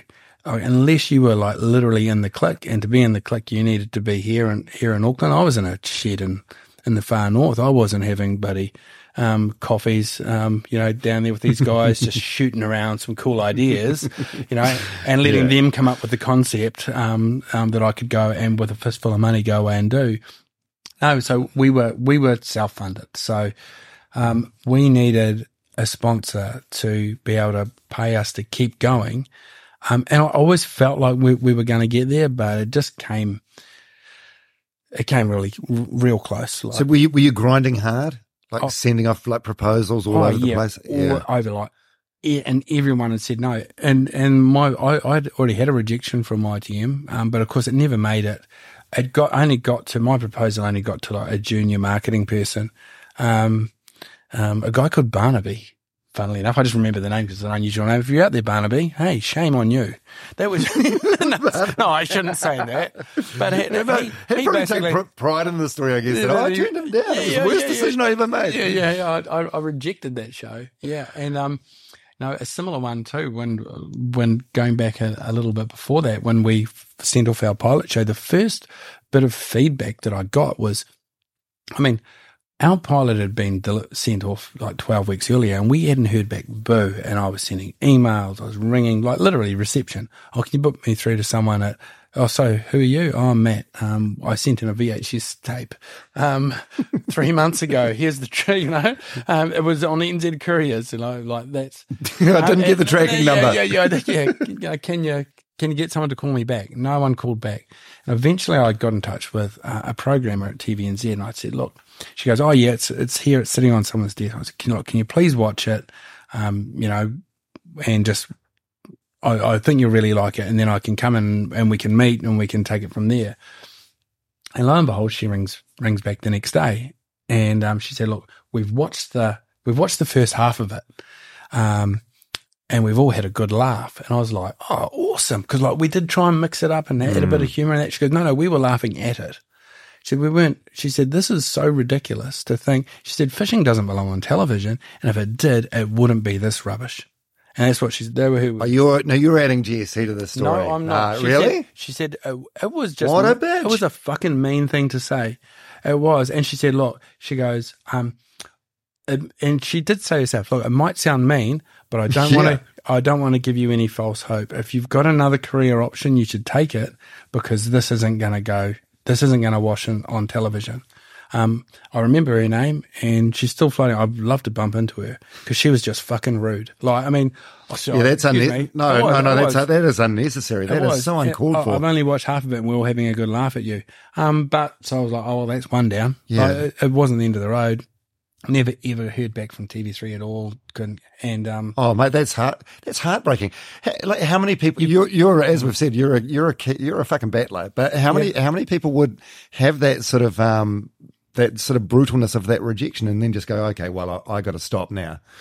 I got I got to go back home to my wife with my tail between my legs and get back on uh, the roof. Yeah, like the um, fact that you kept going. I mean, it's inspirational, bro. Oh, thanks, but um.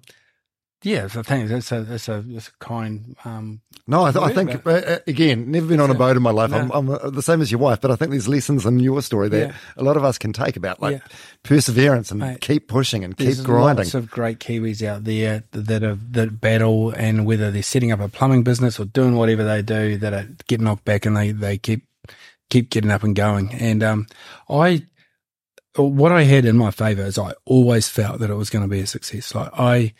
I could see it. Like I was like, this is the, the, it's the rest of the world that are wrong, or it's the rest of the, of the media world that are wrong.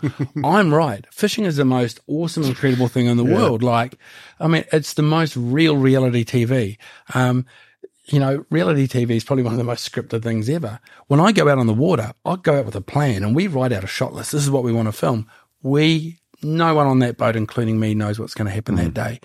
And just the most crazy things can happen, and you get real drama, you get real danger. And I was like, can't people see this? It's made for television. It's so interesting. And there's this whole um, ecological dynamic with all of these incredible creatures and all of this stuff going on. And I just wanted to tell every, every and, and, you know, for a T V exec to turn around and say, this doesn't belong on television and it's rubbish. I'm like, I just thought she was wrong. You know, like, I mean, I knew it was going to be harder, if that's the perception, and, and that was a barrier I was going to have to break down. But I was like, I've got to get better at finding a way to convince these people that it is good and that people will watch it. Just give me the chance. Mm.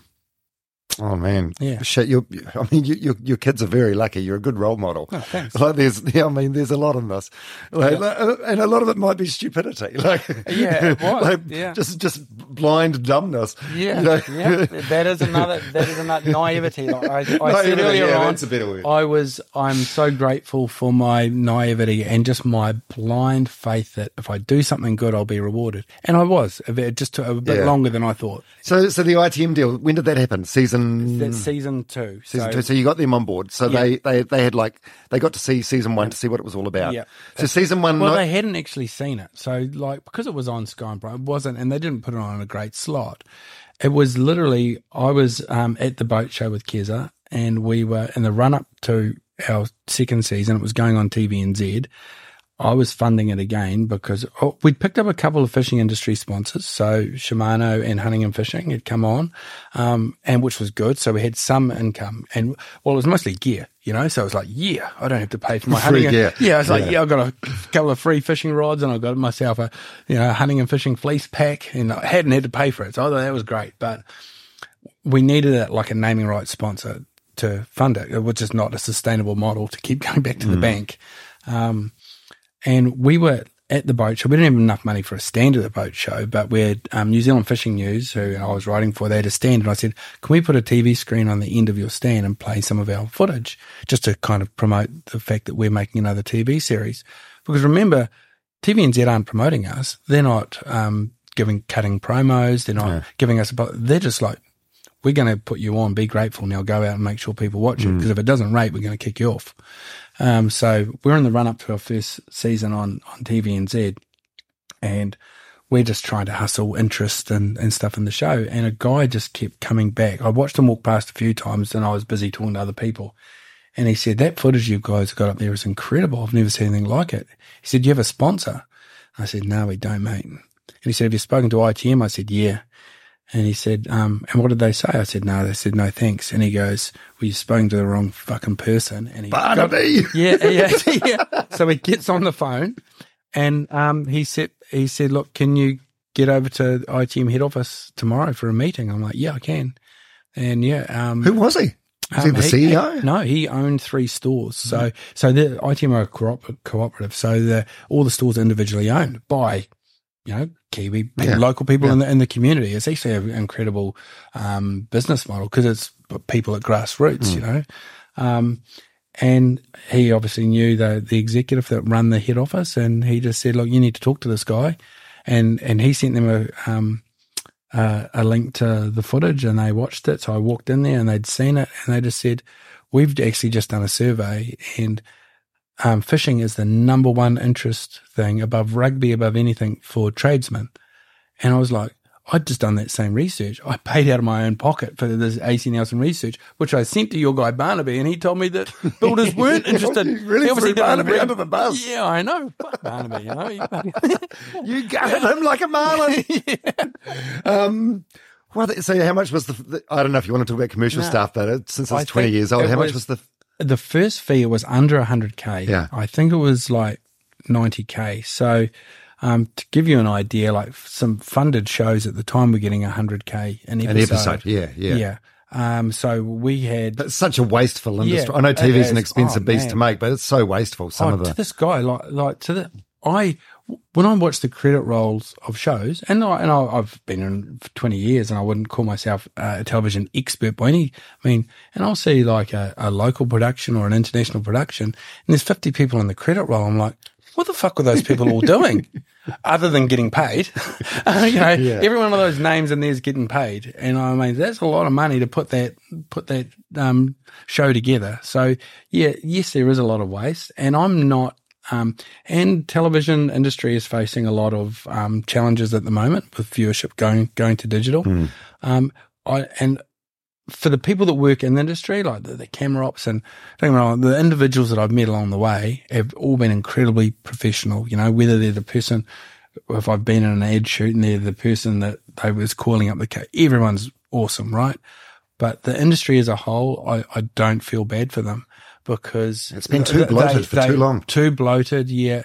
Too much fat. And you know, I found that, you know, whenever I went into the T V N Z building, you know, after the show had been on for a few years, guys would be like, hey, Matty, love the show, bro, love the show. Um, here's my card, man, if you want to go take, if you need a guest to come on the show. And I was getting dished out all these business cards. And then one day when I was actually throwing all the business cards out, I, I looked through all these.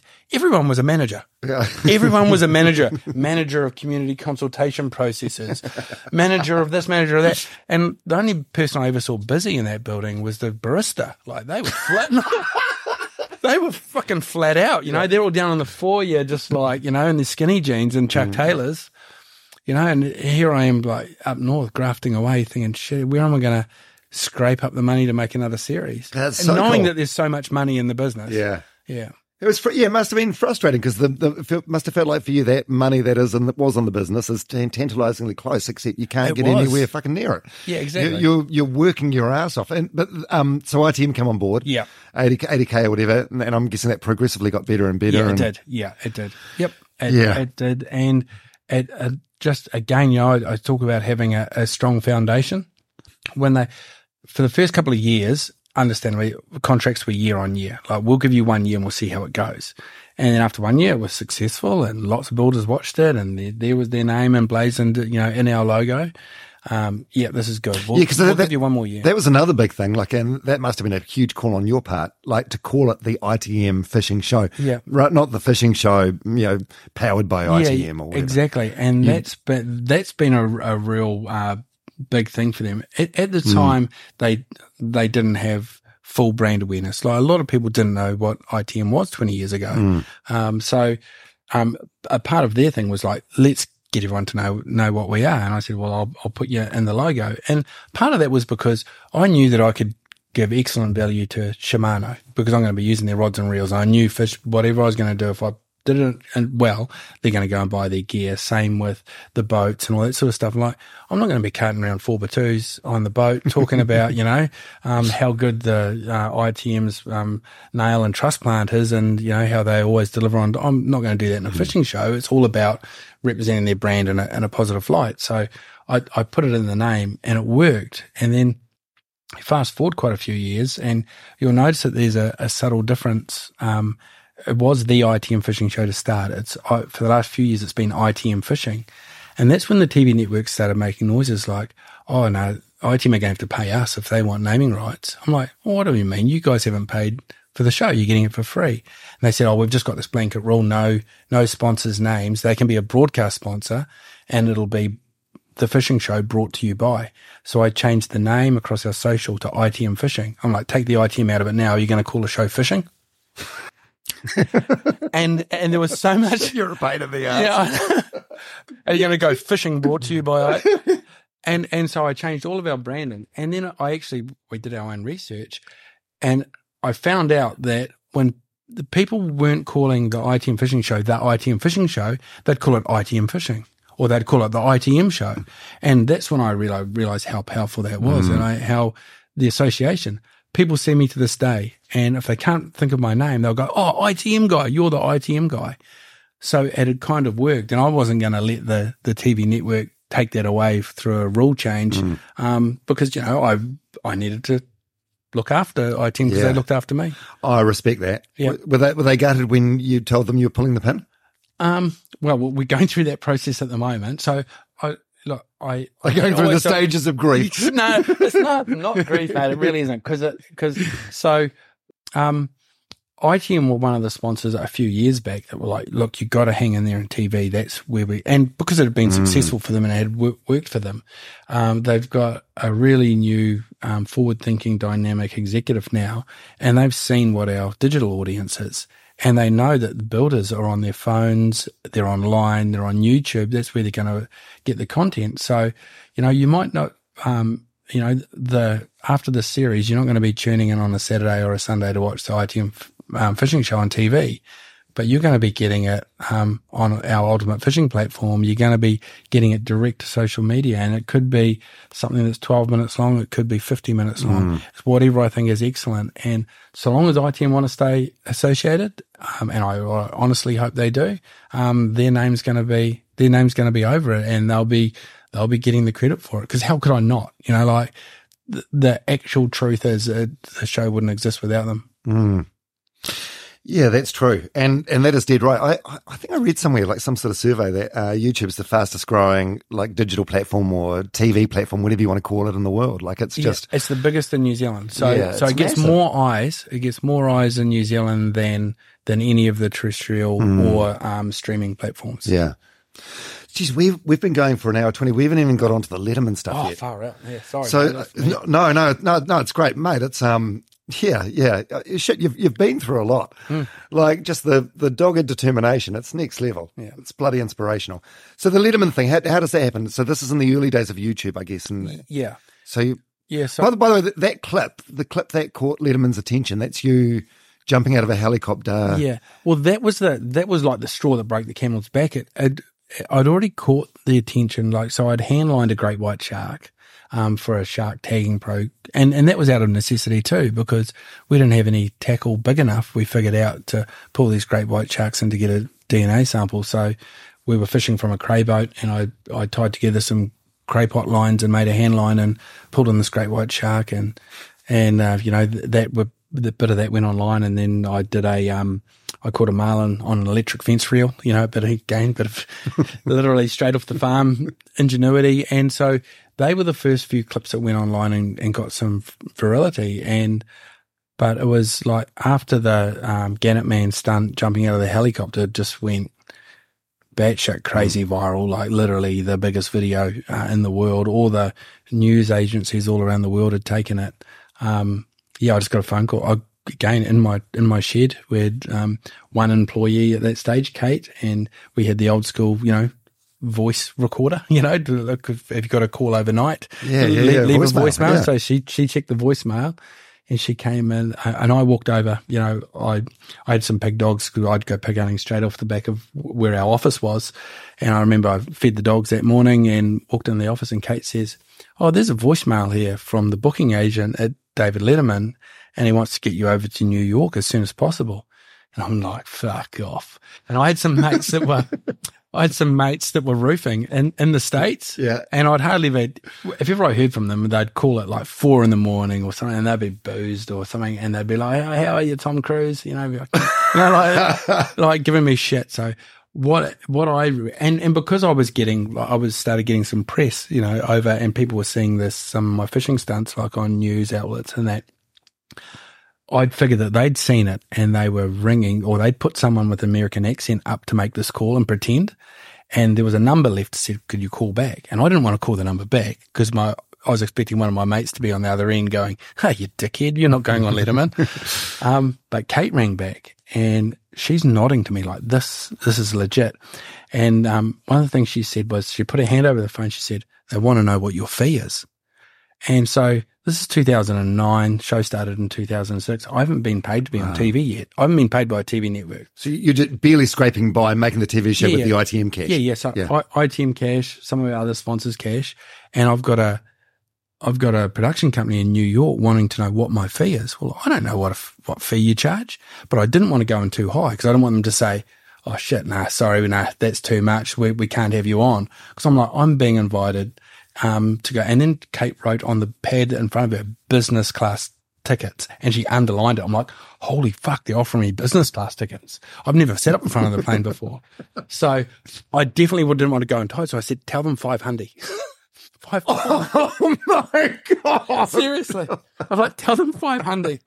So she said, um, and I'm standing right next to her, and she goes, uh, she goes, "Oh, yeah, five hundred. And then she puts her hand over the phone again. She goes, "They want to know if that's per hour, and if you, when do you start charging? Is it from when you leave?" And and I was just like, holy fuck, they've got, they actually want to pay me some decent money and get me to New York.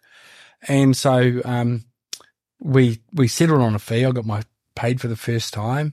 Um, What was awesome, it was the first ever trip Kaylene and I had done away, because she didn't want to come on any of these fishing oh, so adventures. Business class flights for two? For two, yeah. Yeah. So holy hecker, that's amazing. Yeah, and that was because I gave them an exclusive, because this, by the end of that day, the Jay Leno show, Jimmy Kimmel show, they'd all been, and they just said, look, they said, look, all the other shows are going to be in touch with you.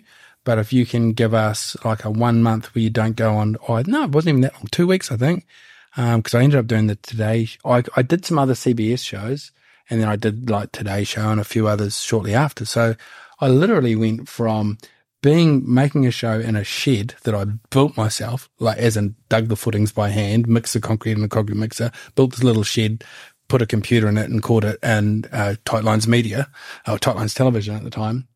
Went from there to um, sitting at the front of a plane with Kaylene, flying to New York, on Broadway in New York. And if anyone's seen the pictures of like... Yeah, the Ed Sullivan you know, Theater. It's oh, iconic. Yeah, it is. So they put us up in a suite straight across the road from the Ed Sullivan Theater. Beautiful um, suite. And every time I looked out the window, I could see the Ed Sullivan Theater. I'm like, fuck, tomorrow I'm on there, you know, mm. and it made me Man, so I've nervous. Got goosebumps. And I'm like, and, and I guess it was a mistake, um, but I watched the, an episode of The Late Show because I'm like, I've got a, you know, I'd not done a T V interview in my life. Like I'd not, I'd not done talkback radio. I'd not done any media. I'd just been out with my mates doing this outrageous stuff. And it always, it was always about scrambling to do stuff, but it was with guys that I knew. I'd done nothing live. So, Um, I get over there, I'm like, any mistake I make, there's no, there's no stepping it back or anything. So I was incredibly nervous about that. I watched the show and the guests were Robert De Niro and Al Pacino, who were in a movie together. They did the top ten, and um, Will Smith. And I'm watching these guys oh God, going back and forth with David Letterman, like, like guys at the top of their game, like massive celebrities, but just how sharp their wits were, cracking jokes back and forth, back and forth. And I'm just like, fuck, I can't do that. Mm. I'm going to walk out on that stage and I'm just going to clam up. And I just, like, it, it made me so nervous. And Kaylene did an amazing job of boosting up my confidence. She was like, you know what? Um, fuck.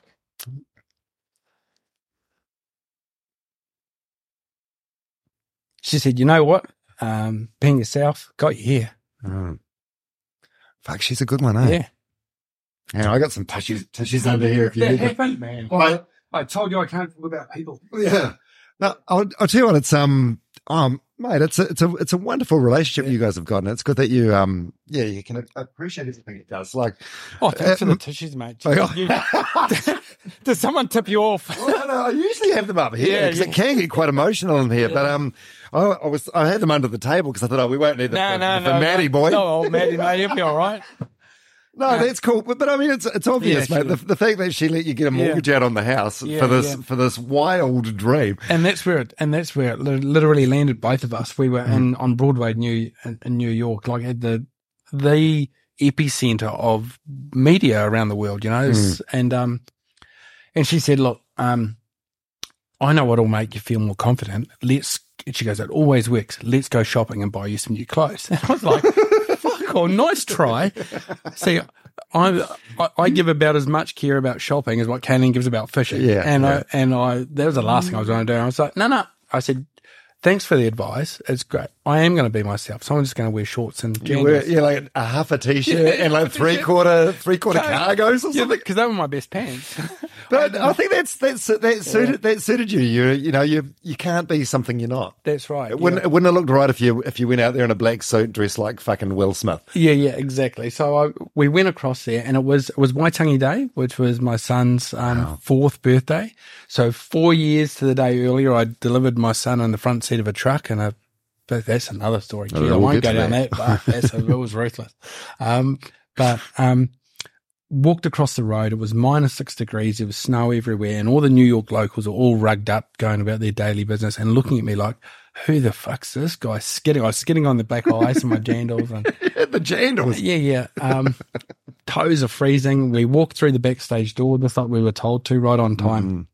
And um, a young woman by the name of Anita said, look, I'm your assistant while you're here. I'll get you anything you need and, you know, welcome to the show. And she said, David's really looking forward to meeting you. And the booking people, everyone I'd spoken to had said the same thing. And I'm like, that's so kind. They know I'm a rookie. They're boosting my ego by, by saying that. And I was like, cool. So do I get to go see him now? And we'll talk about what, what we're going to talk about for the interview. Oh, no, no, no. You'll see David when you go out on stage. Mm. You'll be fine. I'm thinking, shit, they, they've got no idea that I've not done anything mm. like this before. But anyway, I Kaylene's still done a really good job of building my confidence. So we jump in the lift, go up, the lift door's open, and I see my name written on the door with a star above it. And my vision honestly went blurry. I thought, fuck, I'm going to part. Like, they think I'm a celebrity like Will Smith or like Al. And I've just been, you know, I've, I still felt I was bluffing my way onto T V. I was a, I was an imposter on T V in New Zealand, mm. and here I was at the Letterman show, and I'm going to get found out mm. like big time when I walk out on that stage. It's like the saying, fish out of water. Now, now you know what it's it like was. for a marlin yeah, on the yeah. deck of your boat. Yeah, not many of them end up on the deck of the boat, but, um, yeah. but yeah, so like I did, um, I just felt incredibly nervous and, and not too much. I'm, I'm pretty unflappable, you know, um, with the exception of talking about people I care about. Mm. Um, um, so I opened the door to the changing room, and the first thing I noticed was the mirror with all the lights around it. And I said to Kaylene, shit, it's just like the Muppets. And because I, I know a lot of people won't understand that, but yeah. from our vintage, yeah, you'd watch yeah, the Muppet yeah. Show. Miss Piggy used to sit in front of the mirror with all the lights well, around it, it yeah. and it was exactly the same. I was like, holy shit. And then Anita started cracking up. I had a laugh, and that lightened things. And the next thing I see was all the food that they had in the in the dressing room, and they had like um, they had some champagne on ice, and they had all these amazing canapes. And I thought, oh, sweet. So this must be where the feed happens, like, because the other guests were Lil Wayne, the rapper, and um, Isla Fisher, the actress. Oh, yeah, yeah, yeah. Yeah, it was going to be Scarlett Johansson, which I was excited about, but they switched out late in the piece. But anyway, Isla, Isla Fisher's amazing, oh, though. She's married oh, to Sacha like, Baron Cohen. Yeah, exactly. Yeah. So, but anyway, so all like a billion legs bigger than wherever I was or ever have been. So I'm just kind of like, holy shit, I'm going to get to meet these guys. This is where the feed happens. And I said, oh, so when do we have the feed? Like afterwards, you know, I'm kind of expecting it's like after a rugby game, someone's going to come in and do the big, the big spread at the table and do a karakia, and and then you ha- you know the, the visiting side goes first, and you have a feed and have a catch up, and then everyone goes home. She goes, oh no, no, they've all got this in their dressing rooms too. And I'm like, there's a lot of food. And she said, oh, it's, I said, who's it all for then? She said, oh, it's for you and your entourage. And I'm just like, it's just me and the missus. And so anyway, I was way too nervous to eat. I hadn't eaten on the plane on the way over. I'd had half a slice of pizza, and I felt like being sick that day because mm. I was so nervous about what I was about to do. So anyway, I go downstairs, go into the green room, and they then they walk me to the wings of the stage, and they said, when you hear your name being said by David, walk out there, shake hands with him, and get into it. And that's what I did. And it went like a blur. It felt good. He was, he, I think he made things very easy for me. Um, I cracked a bit of a joke, or I, and I thought it would fall flat. It didn't. And what was it? What was the joke? Oh, well, he asked. Well, it was I? I told him about getting my balls slashed open, and um, and I'm like, that's pretty out there for U S T V. Yeah, it's like, very conservative. It was. They are very right. conservative for T V. So they actually beeped like the the bit where I said, you know, it's important um, to have balls doing with the shit that I mm-hmm. do. Uh, so they beeped that, but it, the the crowd laughed, and that was a bit off putting too because I'd never been on any sort of stage before, you know, I think school production maybe. Um, but the lights are so bright you can't see the crowd. And it was very cold. It was something that struck me. It was cold inside the theatre. The lights were really bright, and it was just like black. And then as soon as people laughed, I realised how many people were there and that they were close, but I couldn't see them, and it was a bit off, off-putting. Um, but David just, he was really good. We had a good chat. And quite a way into it, probably a little bit like this. I'm yarning away, and this guy's, you know, off stage, out of shot, giving it this one. I'll wrap it up, cut yeah. it, cut it. And but David kept asking questions, and it ended up going well over like two and a half minutes over the, which for U S, like for the ratings they get, that's costing them mm. a lot of money because it's eating into the commercial time. And um, as soon as they cut for commercial break, the first thing he said to me is, "I've really been looking forward to meeting you." Like, like everyone had said. I said, honestly though? And he's like, I said, I saw you on here with Al Pacino. He goes, oh no, don't get me wrong, they're all really good guys. But he said, they're doing their, they're on here to do their jobs and promote their movies. He said, it's just neat talking to someone that's passionate about something. And I was like, wow, you know, you can just be yourself and you can get this far by not, not pretending to be anything mm. other than, than yourself. And it, it sort of, And, and up until that point, I had had no time to reflect about where I was going or, or the enormity of, of what was happening. And I remember going back to the um, dressing room, Kaylene was crying, trembling.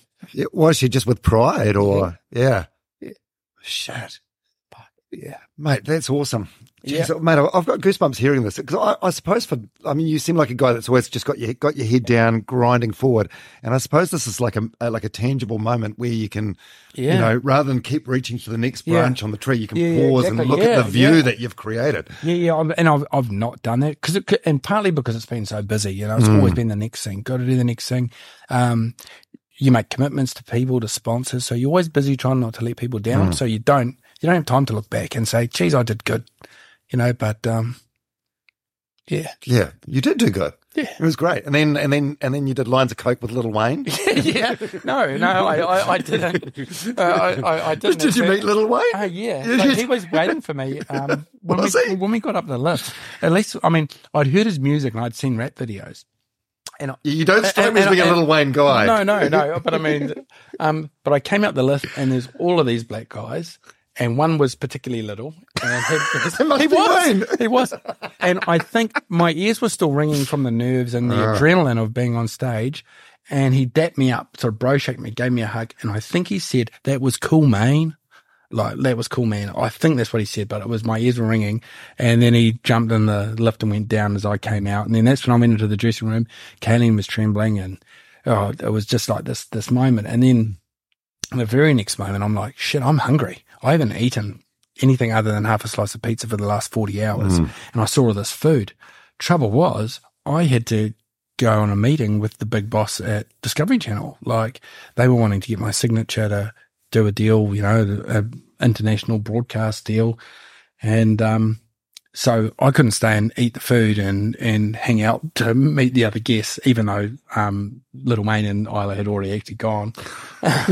You know, there was no after party, you know, it wasn't like the post match at a rugby game.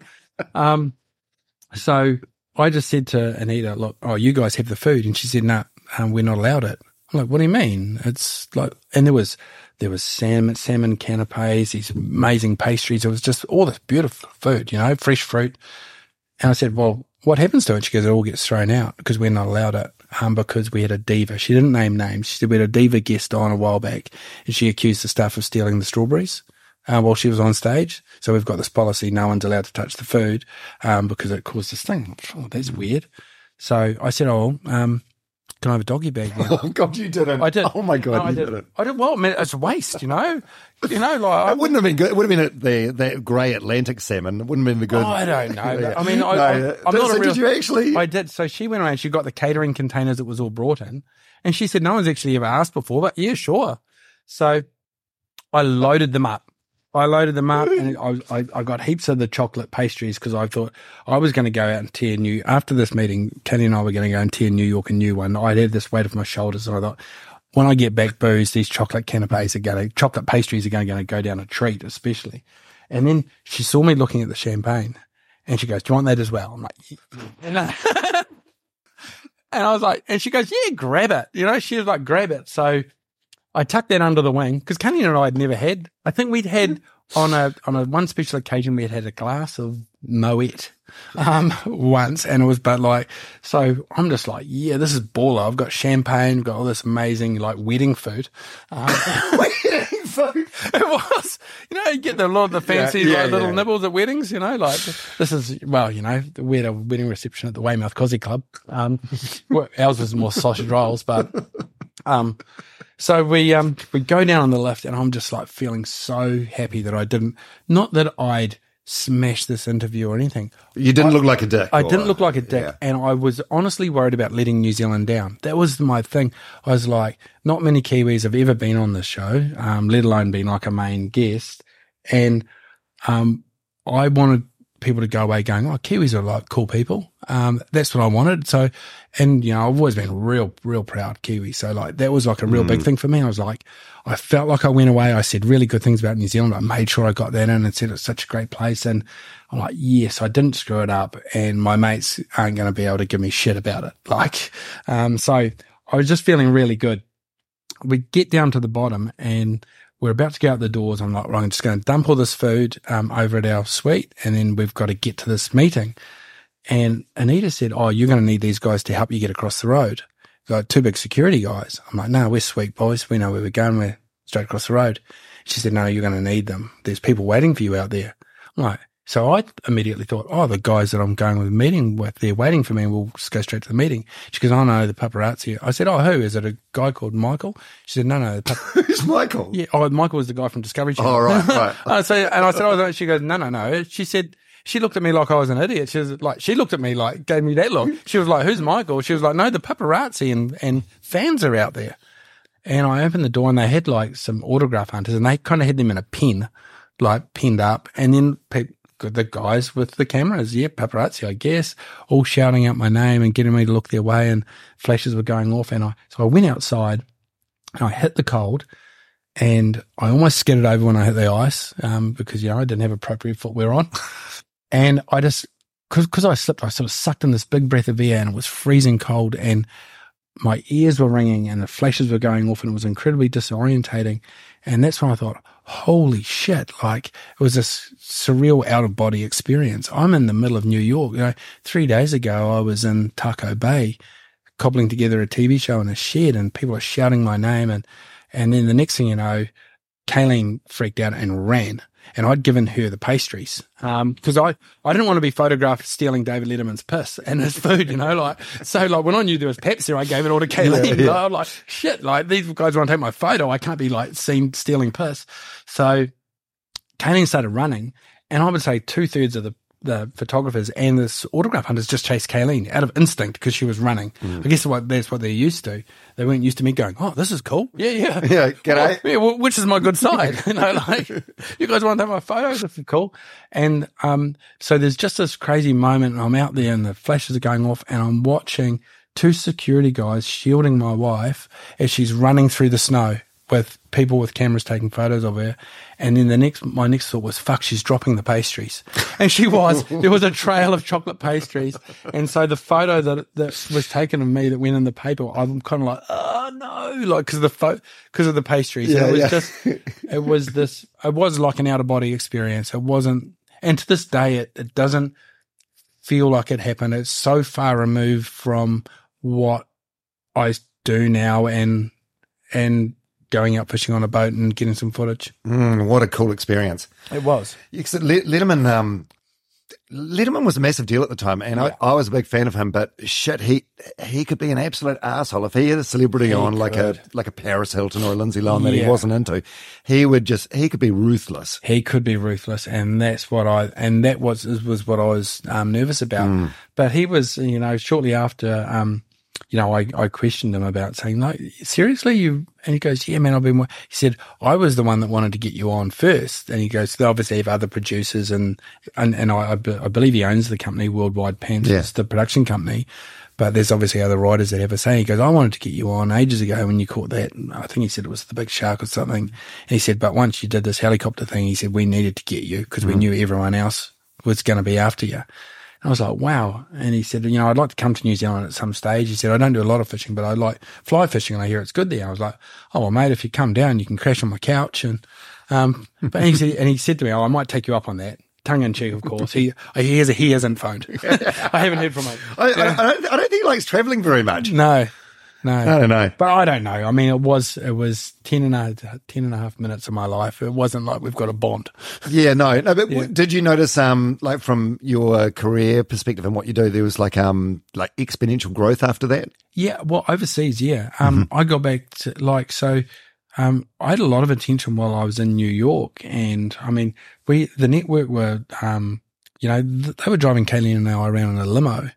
And when I was going to Uh, meet the, you know, meeting meetings and stuff, they would have like a personal shopper organised for Kaylene to show around. Like, it was like, holy shit, this is like the other side of T V, mm. you know, like, yeah. um, so, and, and it, you couldn't help, I mean, I definitely wasn't rolling around like, check me out, like I'm, I'm a, I'm a big deal, but people were recognising me, media were interested, and there was like, um, the, the people at Discovery were saying, oh, look, you know, so-and-so wants to speak to you. We don't want to let you go on that show because of this reason and all that sort of stuff. And, um, but I got back to New Zealand. There's, it was just the people saying, oh, hey, Matty, how's the fishing? Mm. Most, like, it didn't make the news here. The, um, it wasn't until some time later, um, I, um, that, um, that I'd even been on the show. And, um, I was, I, I can't, I, I felt a bit, oh man, like I feel like I've done a good job for the country. Yeah. And I felt like, um, like the, the media in New Zealand should have gone, hey mate, that's one of our own. And he, he's done a good job, but that, that didn't really happen. Um, Didn't it? What, why? And, uh, later it did. Uh, it was, it was sometime later. It was when, um, the, uh, after I'd done the Discovery deal and they made it one of, um, we did a show called Man versus Fish with Matt Watson for Discovery Channel. Um, and it was basically all born out of the attention I was getting for doing dangerous things and for how passionate I was about the, mm. the creatures in there and yeah. about, about the ocean as a whole.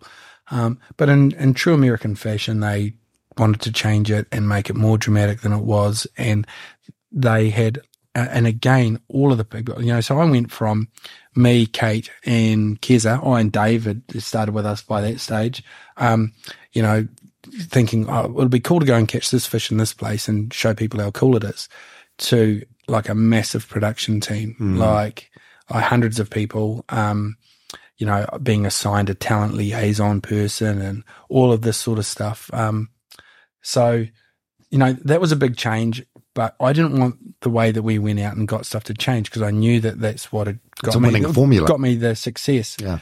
The producers thought different. They're like, we've got to bring in these other stories and it needs to involve Americans and we need to talk about things in American terms and all that sort of stuff.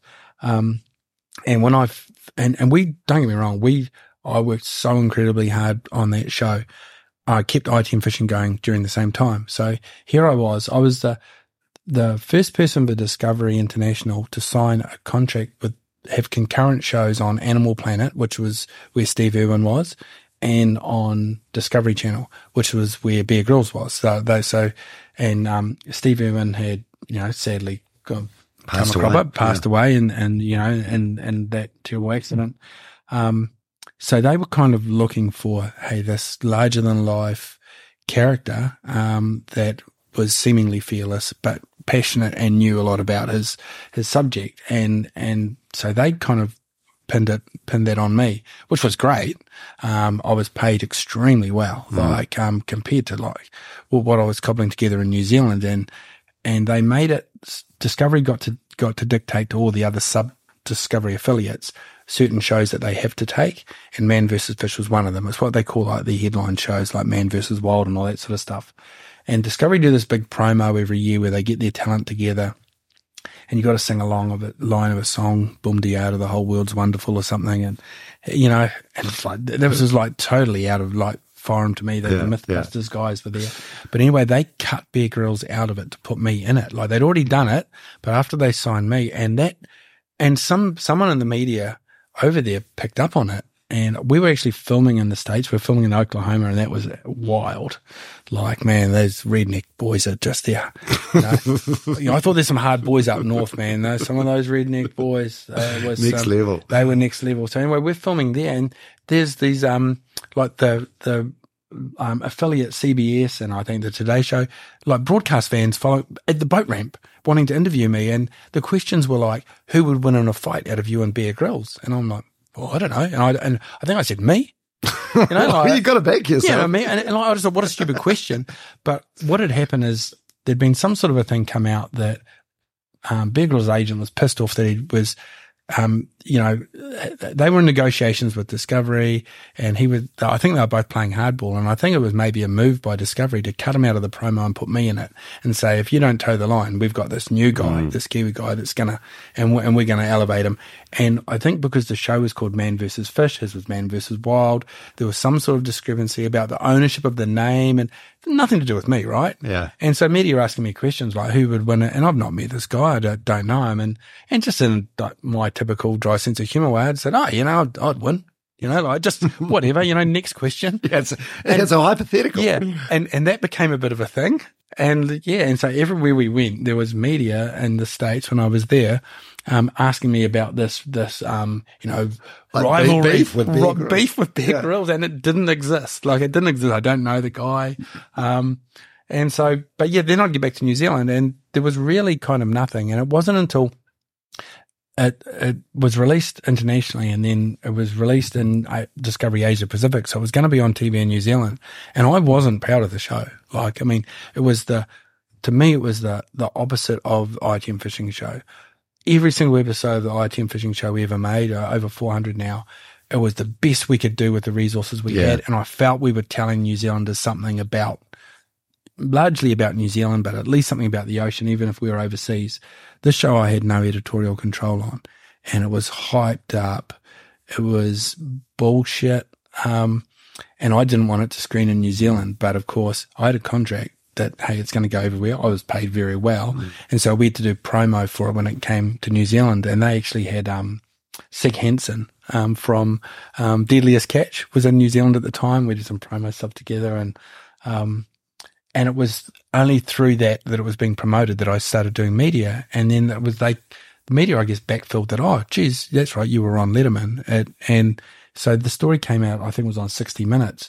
But at the time, um, when I got back to New Zealand, it was like only the people that I knew yeah. knew that I was on The Late Show. It's amazing, like all the setbacks you've had, and we've talked about some of them, and all the rejections and everything else, and uh, things like this. It's amazing you don't have you, you're not you're not more bitter or have more of a chip on your shoulder. Do you know what I mean? Like, you're such a happy, positive guy. I I am. I mean, don't get me wrong. I have I, I I've had this thing in my life where I would stew on things, and that mm. was one of them. Yeah, that, that that stewed on me. You know, like um um and and how I've um. allowed myself to let go of that sort of stuff when I felt like I've been wronged or ripped mm. off or something. I'll um I'll have the emails that the, that prove it, or the re- some, or I'll even write it on a bit of paper, and I've got a box, and I put it in that box, and I'll go, one day I'll write a book about it, and and and and I, I can maybe vent then. I probably won't mention a lot of the, the wrongs. Mm. I feel I feel like when, when that time able, comes, the, yeah. to open up the bitterness yeah, box, no, the, it's know. just not in your nature, I no, don't think. No, it's not. It's not. But it allows me to let it go. Yeah, and the yeah. moment I close that and I put it in the back of the wardrobe and go, well, one day I can I can vent and tell everyone what really happened, um, that allows me to, and it's almost instant. It's like, mm. that's behind me. I'll deal with that another day. And um yeah, and it's like the literal physical putting something into a box, putting the lid on it and pushing it to the back of the mm. wardrobe um, allows me to move on. And then I'm like, right, there's some big fish out there to catch. Let's go. Yeah. and, Let's I've, and, go. and I've got this idea yeah. of how I'm going to film it better than ever before, and yeah. just get on with it. Yeah, yeah, it's a it's an incredible drive. Okay, so something that you mentioned um, maybe about ten or fifteen minutes ago that I want to go back to. I don't know if you want to go back to it, um, but the delivery of your son, Shaw. Oh, yeah. So you... So you were on the way to hospital, and the, so the waters broke. Yeah, yeah. So, um, so yeah, you. Del- I was in. This must have been terrifying. Yeah, so I, I was, I was, in, I, I'd started the show, um, but it wasn't pay. It was in the period where it wasn't really paying, so I was still doing crewing work, um, working on a boat, boat called the Ultimate Lady, because we, you know, we had an even bigger mortgage to pay for now, and another kid on the way. So I was doing fencing work, farm fencing work, and I was doing crewing work when I wasn't, um, you know. Put, trying to put together a T V show, and um, we'd already had Hannah, and it was I'd got him from sea I think that day, and I was exhausted because we do big hours out on the boats, and Kaylene jumps out of bed about midnight and starts pacing, and I said, are we on, you know, do you want me to start the truck up? And she said, no no no no it's not it's not labour. She said, it just feels like bad period pain. And I said, get in the truck, because that's the exact word she said forty-five minutes before Kaylene, uh, before Hannah mm. was born. forty-five minutes before Hannah was born, she was walking around the room saying, it's not labour, it's just bad period pain. And I just remembered those words. I'm like, get in the truck. She goes, no, like, stupid, it's bloody one thirty in the morning, and it was a storm, like a proper thunder, lightning, pissing with rain, wild Northland storm. And I said, I don't care, getting in the truck. And she said, don't ring the midwife. Don't wake Karen up in the middle of the uh, night for nothing, because we're just going to go to the hospital. We'll sit there and we'll probably be, we'll be back by. So anyway, I said, I don't care. Jump in the truck. We just about get out of the drive. We don't even get out of the driveway. Kaylene says, fucking drive faster. This baby's coming.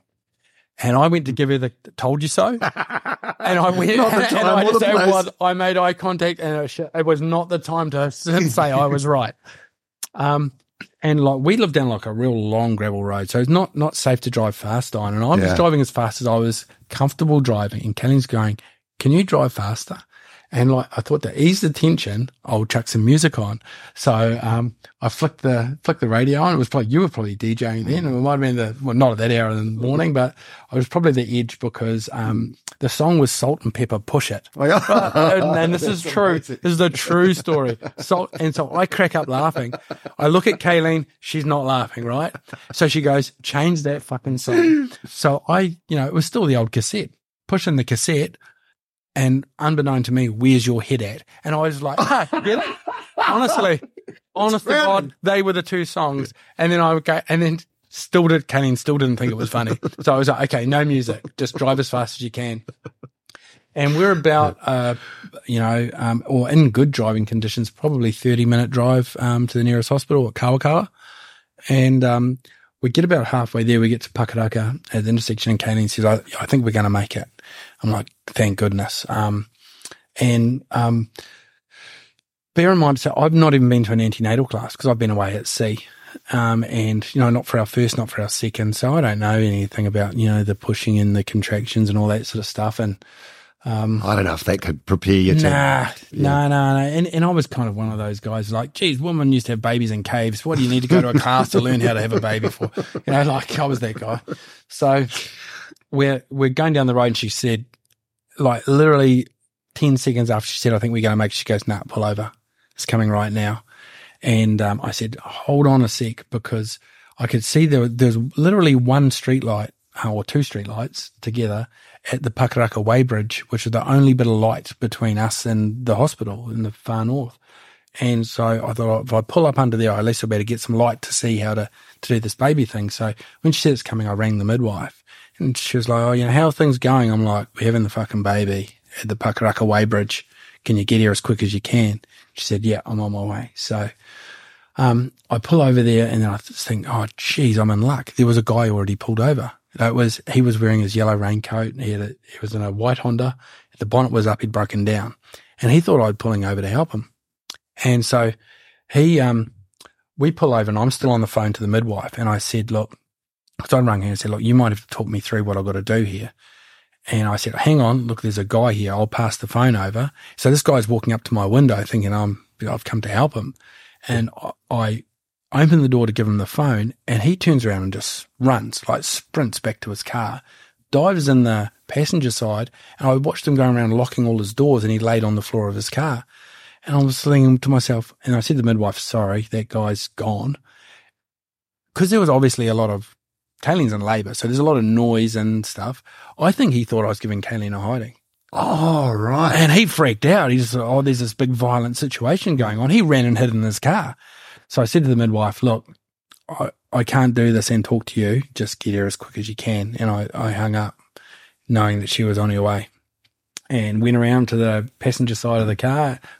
I know I'm soaked by this stage. It's pissing with rain. I opened the door and I said to Kaylene, uh, oh, I think you're going to take your pants off, uh, to which she said, yeah, no shit. yeah. So, okay, John yeah, Watson. yeah, yeah, so yeah, yeah, yeah. Um, so, um, yeah, and, and, and um. So, so, so passenger seat reclined back as far as it can go. Yeah, yeah, yeah. Passenger seat reclined so, back as far as it can go. And so you, you sort of standing on the roadside or I, you managed I'm, to sort of squat on the? I'm, yeah, I always had one knee in the well, yeah. one leg outside the door. Because I was sort of there, and um, I had a headlamp in the. Um, That's I, lucky. Yeah, yeah, yeah. I'm a you know always prepared guy. I actually had half a dozen towels in the back seat for this very eventuality. Knowing that, that Hannah came quickly, I actually had some towels ready. Oh, actually, I actually no, I had I had six towels folded up in the back, um, behind the seats, ready in case. So I'm, I'm organising the towels and to, you know protect the upholstery. You got to think about like, the resale. I know. Yeah, exactly. Mate. Um. And you know, it was hard to see what was going on there. It was a pretty tense situation, not ideal. Um, you know, she's she's pretty gnarly down there at the best of times, but there's a lot going on, you know, um, a lot of fluid and stuff. Um, and but what I could see was, and we didn't know whether having a boy or girl, we didn't find out for either, and um, was just very, very purple, like a lot more bluey purple than what Hannah was. And mm. I thought, this doesn't look right. Mm. And um, the cord was around his neck. And it was kind of like, um, so I rang the midwife and I said, she's driving. Uh, I could hear her driving. I said, look, the cord's around his neck. Um, I, I, I should cut it. I've got a, I got some scissors here. I'll cut it. And she said, do not cut anything. Don't cut anything. Just wait for me. And cause she's thinking, here's some guy freaking out and, you know, he's grabbing out some bloody, you know, some fishing pliers or something and he's going to cut an arm off, you know. And so she said, don't cut anything. So I, all I was trying to do was get my fingers in between the neck and the, mm-hmm. you know, and it's all mid happening. And thinking, shit, this is not good. And so she pulls up in a screaming halt right right next to us in her little bloody hatchback. And how much time had passed? What do you reckon? Oh, not long. Minute, okay. minute, minute, two minutes. Yep. Um, and she did, her parting shots were, advice was, don't cut anything and tell Kaylene to stop pushing. And I'm saying to Kaylene, don't push. She goes, no, nah, this thing's for half out, right? right? So, um, and, my instinct was I still felt like I wanted to cut it. Like it was, it was so like really tight. Mm. And, um, Karen comes, the midwife comes running over and she said, the cord's around his neck. We need to cut it. And I wanted to give her the fucking told you so as well. Like, I could have done this. I could have done this two minutes ago. You told me not to. Yeah. This. And so she said, go to the back of my hatchback. Um, there's a medical, a green bag and there's a medical kit in there. So I go to the back of her catch bag.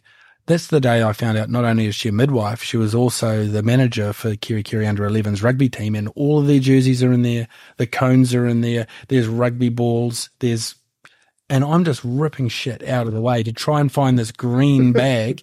And I find this green bag. I come back and she said, what took you so long? And I was like, I could have cut this two minutes along ago. And all she did was like literally slid the scissors right in where I kind of had already thought I would, and she cut it. And then I said, what now? And she said, just drive. I said, your car's open and it's raining. She said, I don't care, just drive. And she was kneeling in the, the well of the car in front of Kaylene. Kaylene was laid back. Shaw was out. This is where I realised um, um, we had a boy, um, but he wasn't moving. He was purple. Like, he was, he was like breathing or crying? No, no, no, no, no nothing. So it wasn't. It was. It was pretty full on. I didn't feel like. I was like, she, she turned the heater up. She said, turn the heater on to full and drive. So I turned the heater on to full. I was driving in this driving rain. She said, get to the hospital as fast as you can. And she picked up the phone and she rang ahead to the hospital. And I was watching her hand trembling.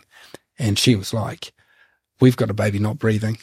And I was like, and I could see she was panicked. Mm. Like she was, the, and, and this is a midwife, you know, the most together, awesome people that do this awesome job. And I could see her panicking. I was like, shit, he's dead. Mm. No, he's dead. And then we get to the corner and I'm going way too fast to the corner because I'm looking at him going, oh shit, dead baby. Car crosses up. Um, and it, she kind of loses grip of him. She, she was whacking him. Like she was slapping him on the back, like hard to try and get him to breathe. He kind of squirts out and hits his head on the roof and starts crying. He's alive. Wow. Yeah. And every time I drive that stretch of road, it's like a kilometre. And for that whole kilometre, there was no noise, no movement, nothing. Not until we got to the corner and I ended up on the wrong side of the road. And the midwife kind of lost grip while she was trying to whack him and he bounced his head off the roof and started screaming. And, um, yeah, he, he carried on crying, crying for the next four years. Oh, just like his dad. um, fuck, that's terrifying. Yeah, yeah, yeah. All right. That's, yeah, yeah, yeah. My man. And again, mostly when I talk about these moments, it's like in a comedic, because it is crazy. Like, and yeah. when everything works out good, you can joke about yeah. that, that sort of shit. But I suppose no, it's the nature of a, a platform like podcast where you get yeah. to go back and reflect and go back in a, a yeah. detail. It's a lot, man. It's yeah, a lot well, to do. Well, it's, it's not. A, I mean, I've I've told that story that many times to a, um, you know, whether it's a public speak, a speaking gig yeah. or um, a, in an interview, but it's a soundbite. You know, mm. it's a soundbite. You're not you're not actually. Taking yourself back there, yeah. Or if it's on, like if you if you're on Save the Rock or something, or on yeah. um, you're on the A M show this yeah. morning on T V, they want a twenty second answer. Yeah, yeah, exactly. and, uh, and I'm not very good at those. Sorry, so no, no, no. I, I appreciate you. Yeah. Pr- appreciate it. Shit, this is um officially the longest podcast we've ever done. It's two oh seven. There's still so much more to talk about. We might have to do a part to another time. Mm. But I, I, sure. one thing I like to speak with all, all my guests is about like mental health. How's your mental health been over the years? Um, it's been mostly good. Yeah, mostly good. Yeah, mostly up and down. I think being busy has helped. Yeah, yeah. So there, there is that whole thing when you're when you're so busy, and it's not. And don't get me wrong, this is not necessarily a good thing because burnout's a real thing, and I've mm. had it. You know, I've I've I've had it bad. Um, you're you're too busy doing the next thing to actually go, hey, hang on, um, is everything okay? You know, um. But yes, yeah, so, so so some lows. Um, but um, what I figured out is it doesn't take much to fill my cup. Mm. Like taking half a day to go freediving, just um, being immersed in the ocean. I can't talk to anyone. Like there's no noise, just me, ocean. Um, I don't have to get a fish. Um, I usually, well, you know, I, I like to make people happy, so I'll usually um, grab a couple of crays for some of the, uh, like with the local kaumātua or some of the old people that I know, because um, that gives me a kick. And I'll, I'll just go about that process. I'm just swimming in the ocean, and I can lose three or four hours. I'm good for like literally having a full schedule, going hard out for weeks. Um, but if I if I if I put that on the back burner, and I, I'm guilty of doing it, I'm pretty guilty of doing it at the moment. Mm. I get tired. I get more emotional when yeah. I'm tired. Good and bad emotions as well. Yeah. Um, uh, when I'm tired. Um, but if I make that point um, of going right today, I'm not going to do something to make anyone else happy. I'm going to go for a dive. Look after yourself. Yeah. Yeah. Boom. Cup's filled. Like, um, and, and, but that's just what works for me. You know, I know a lot of, um, people find help talking to other people and all that sort of stuff. It's great. I, I don't really, I'm mm. a, not that I don't find, um, it useful talking to people. It is, it, it really is. I just kind of choose, I don't, and I, I can't put a finger on why I don't do that. Um, Um, because I, th- I, th- I think how we were how, yeah. how we were yeah. raised in that yeah. generation, it is mm. harder harder mm. to talk. So you, you don't have you don't have any real good mates that you can go out on the boat with and have some real talk. Oh, with? I've got really good mates, yeah. and and I know that um, push comes to shove, like those those guys got my got my back. Yeah. But I still, you know, and it sounds stupid, and like they'll kick my ass for saying this, but you, you don't want to burden people or anything, mm. you know, like. Um, You want to be that guy that uplifts everyone else, not. Yeah. Yeah. Yeah. Cause I'm sort of in, I'm in two minds about that. Cause I know it's good to yeah, talk to your friends about this sort of stuff, but then they're, they're not fucking trained. No, like, they're they, not. Like, like if I was heavily pregnant, you know, would I go to you or would I no, go to you? No, exactly. yeah. And, and so like I have spoken to, um, professional people and not like psychiatrists, but I've been to the G P.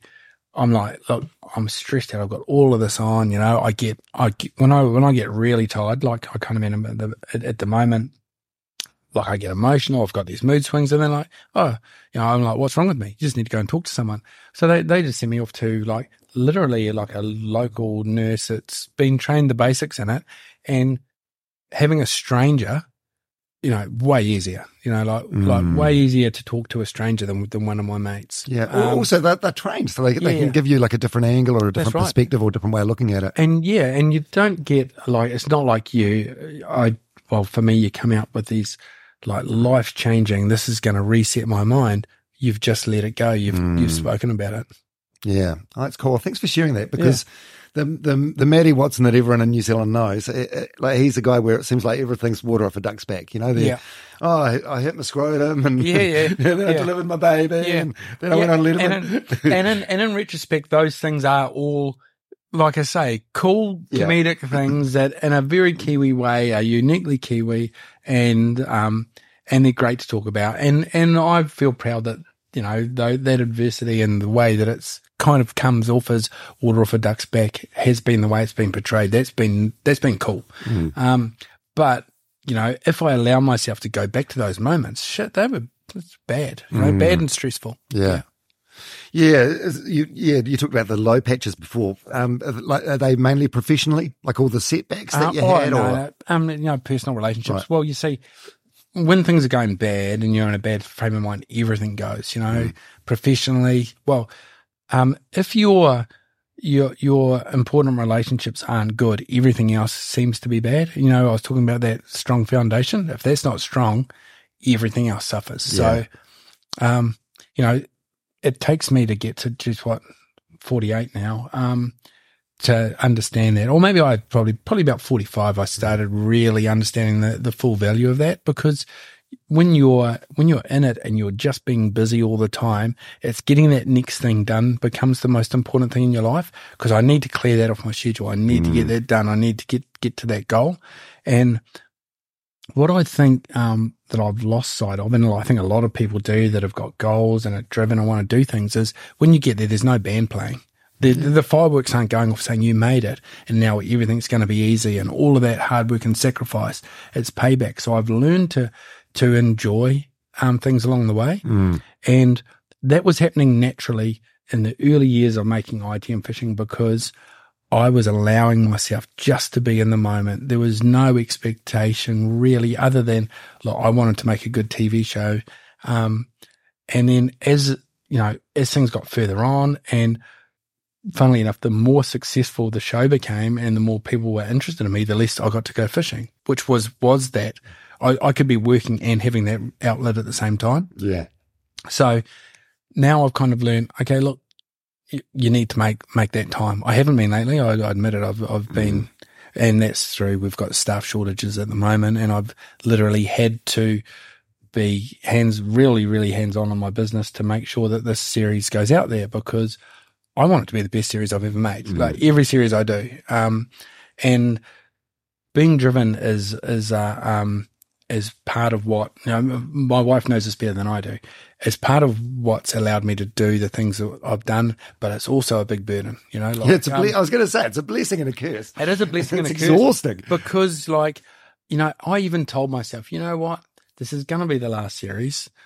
It doesn't matter if it doesn't rate or it's not that good, you know, I'm still going to get the, the same amount of money from my sponsors. I'm still, and I'm just, I can just, and but my I, I my D N A won't allow me to do that. Mm. It has to be the very best that I can do, and the time I've got, and with the money that I've got, it has to it has to be the best I can do, and then I can go to sleep at night. Mm. Yeah, but it's um, yeah, I, I can see some parallels with you and me, and it's exhausting. Yeah. But I feel like it's going to follow you around. It's like yeah, yeah, no. You're not going to kick back and think about that homebrew thing next. There's going to no, be there's going to be something no, else in the no, Matt Watson story. No, nah, there, there's going to be a few things. I'm just going to learn how to do it more on on yeah. my terms. And like I say, just the not having a, a television deadline will be one thing, and I think um, they'll allow me to be more more creative, but more real. Mm-hmm. Get back to the, you know, the. you know, through the process of, of making this, this documentary, which is like a real weird thing. Not many people have twenty years of their life filmed, let alone some of the greatest things they've ever done or things they thought they could never do actually be filmed. And, and so that's their kind of forever. Mm. And I've never been one to sort of look back and go, but knowing this is my last series, making the Into Deep documentary, um, you start pulling out tapes, stuff I'd never done. And I found myself just rooting for this young guy. You know, it was like another person. Like, mm. who is this kid that thinks he can? And like, um, yeah. So that's that. Yeah. That's been a real eye opener, and, and learning stuff about your yourself. It's, you know, if if not for looking at footage, I would have sat here and told you, no, I haven't changed. Mm. You know, I'm still the same. I'm still the same guy that um came up with an idea, a twenty something year old that had this outrageous idea, and I'm still exactly the same. When I look at the footage, and I, you know. No, I've changed it. No, I've changed heaps. Well, yeah, of course. And when you've got a growth mindset like you do, like you're, you're always changing, and mm. you'll always change, um, you, probably for the better, yeah. more often than not. Oh, yeah, yeah, I think so. I mean, you get you get older and wiser. You, yeah. you do. Like it's, um, yeah. Mm. What what would you what would you say to that young fella? Like, if, I mean, it's a bit of an airy-fairy question. But... No, I um, I would. Um, I'm proud of him. Yeah. Um, keep going, son. You're on yeah, the right track. Yeah, it's going to be fine. No, um, yeah, actually. Change nothing because, yeah, it's it's given me the life I've got mm. right now. Thanks, mate. Yep. Buy, and buy the cheap V H S tapes. yeah, yeah, yeah. Because yeah, never, because because some rude about yeah, because some rude bitch is going to tell you that it's buddy yeah. that, that it doesn't belong on television. Yeah. yeah. How old um How old are the kids now? Um, daughter's twenty-one and son is eighteen. Shit. So the next step for you is going to be granddad. Yeah. I yeah. That, so. Fuck, yeah. You're going to be an emotional granddad, aren't you? Oh, you're going to be good at that. Yeah. Yeah. Oh. It, it's funny because.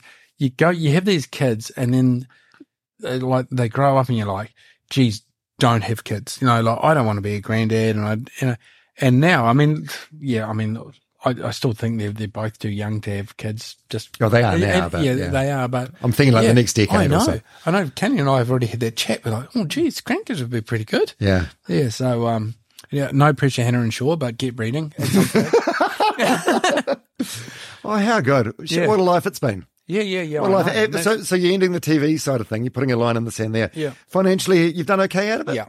Yep. Yeah. I mean, you got a beautiful house. What was it? Yeah. Building a Kiwi, build building a Kiwi, Kiwi dream. dream. Yeah, yeah. yeah. So it's like it a, a grand design worthy property. It is. Yeah, and, and it's got a lot of just special things that have that have gone into it, through both from Kaylene and myself, but but the location is special, the land, like we're like just it, it it does feel cosmic that we've ended up um there, you know. Kaylene mm. took some convincing.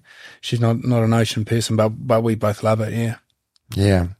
Oh, that's really cool. And moving forward, how do you make money? Fishing charters, public speaking? Um, no, um, not not fishing charters. I, I still take people fishing, but I do it for charity. So right. I get I get auctioned off, um, and people pay crazy money. And um, I think the part of that crazy money is because it's for a good cause. Mm. Um, usually not not just to come out and have a line read and catch a fish with me. Um, Although don't, don't be uh, yeah too self-deprecating yeah, on that one, because yeah. um, I mean yeah yeah. You're, um, you're, you're the like you're the name that everyone thinks of when it comes to like fishing in New Zealand. Yeah, um, yeah. So I'm I'm going to be doing um, like making making media, and you know when you've got when you're getting four million video views a month, you can make money from that. And and the same. So really, it's no different than um, my sponsors um, who um, I'll start. I'm gonna I'll stay loyal to them so long as you know. They'd have to split up with me, put it that way, you know? And so hopefully they don't want to break yeah, up yeah, with me. Yeah, yeah. And and so long as as, as they're there, um, and for the um, long haul, I'm going to keep doing that sort of content a little bit more freer. It'll be it'll be getting from the moment that we capture the footage to being seen a lot quicker, and we'll. We're basically just be cutting out the the T V and and conforming to the T V side of it. So.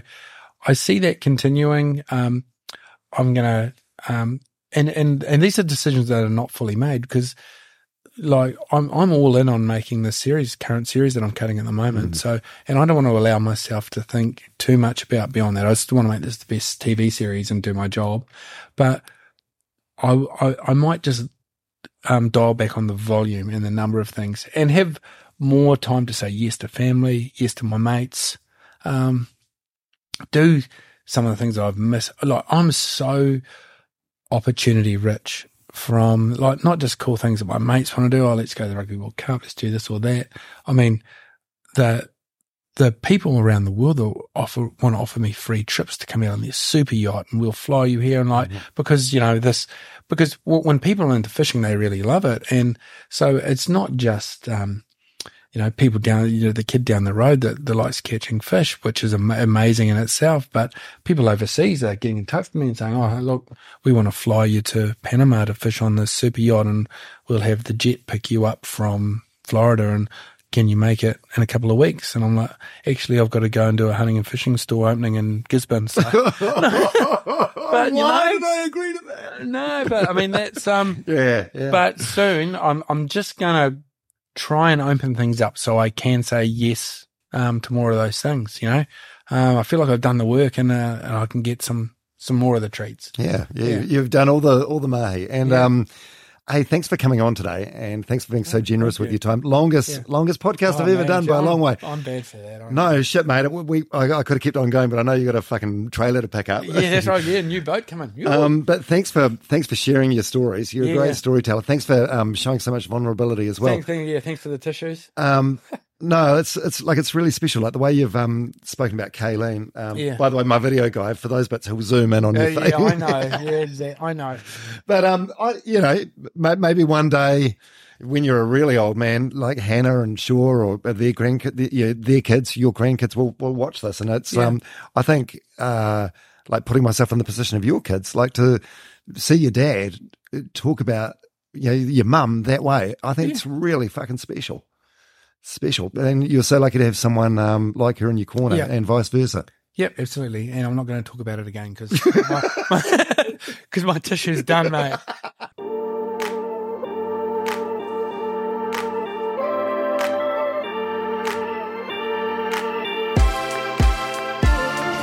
Matt Watson on the Dom Harvey podcast. Wow, you're still here. I can't believe it. You must be a massive Matt Watson fan. Um, by the way, if you've ever got any suggestions or feedback or anything in regards to the podcast, let me know. Dom Harvey N Z at gmail dot com or on Instagram, Dom Harvey N Z. I'm figuring out what I'm doing as we go along. So, uh, uh, uh, yeah, if you've got any guest suggestions, that would be appreciated. Also, is there an optimum length? Is two hours twenty-two long? Love to know. Hey, just before we sign off from this epic, longest ever podcast, just a quick thanks to the sponsors again, Generate KiwiSaver and Radix Nutrition. Generate is an award-winning KiwiSaver provider with a track record of chart-topping long-term performance and fantastic customer service. Head to generate kiwi saver dot co dot n z to see a copy of their product disclosure statement and switch your KiwiSaver over to Generate in minutes. The issuer of the scheme is Generate Management Limited, and remember, past performance does not guarantee future performance. Then there's Radix Nutrition, who are making incredible products from their Waikato factory. Go to radix nutrition dot co dot n z and check out their incredible products. I genuinely believe you will not find better protein powder or freeze-dried meals anywhere on the planet. I was a Radix fan before they sponsored the podcast, and I'll still be a Radix fan even if they stop sponsoring the podcast. Their products are simply the best. radix nutrition dot co dot n z. Honestly, this podcast would not be possible to keep going week in, week out without the help of sponsors like Generate and Radix. So thank you from the bottom of my heart. And as well as the sponsors, you guys listening, of course. I mean, I wouldn't bother doing this week in, week out if the listenership wasn't growing. So thank you so much for being along for this journey. It means a lot. And I hope to see you next week on the Dom Harvey podcast. See you later. Bye.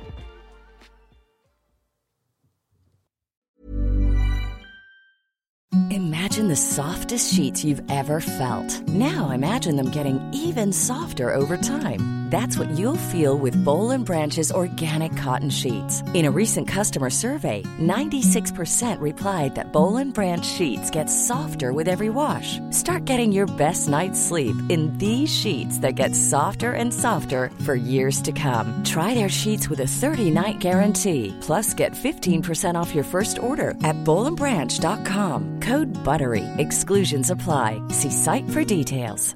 Hey, it's Paige DeSorbo from Giggly Squad. High quality fashion without the price tag. Say hello to Quince. I'm snagging high-end essentials like cozy cashmere sweaters, sleek leather jackets, fine jewelry, and so much more. With Quince being fifty to eighty percent less than similar brands. And they partner with factories that prioritize safe, ethical, and responsible manufacturing. I love that. Luxury quality within reach. Go to quince.com slash style to get free shipping and three hundred sixty-five day returns on your next order. Quince.com slash style. Mom deserves the best, and there's no better place to shop for Mother's Day than Whole Foods Market. They're your destination for unbeatable savings, from premium gifts to show-stopping flowers and irresistible desserts. Start by saving thirty-three percent with Prime on all body care and candles. Then get a fifteen stem bunch of tulips for just nine ninety-nine each with Prime. Round out Mom's menu with festive rosé, irresistible berry chantilly cake, and more special treats. Come celebrate Mother's Day at Whole Foods Market.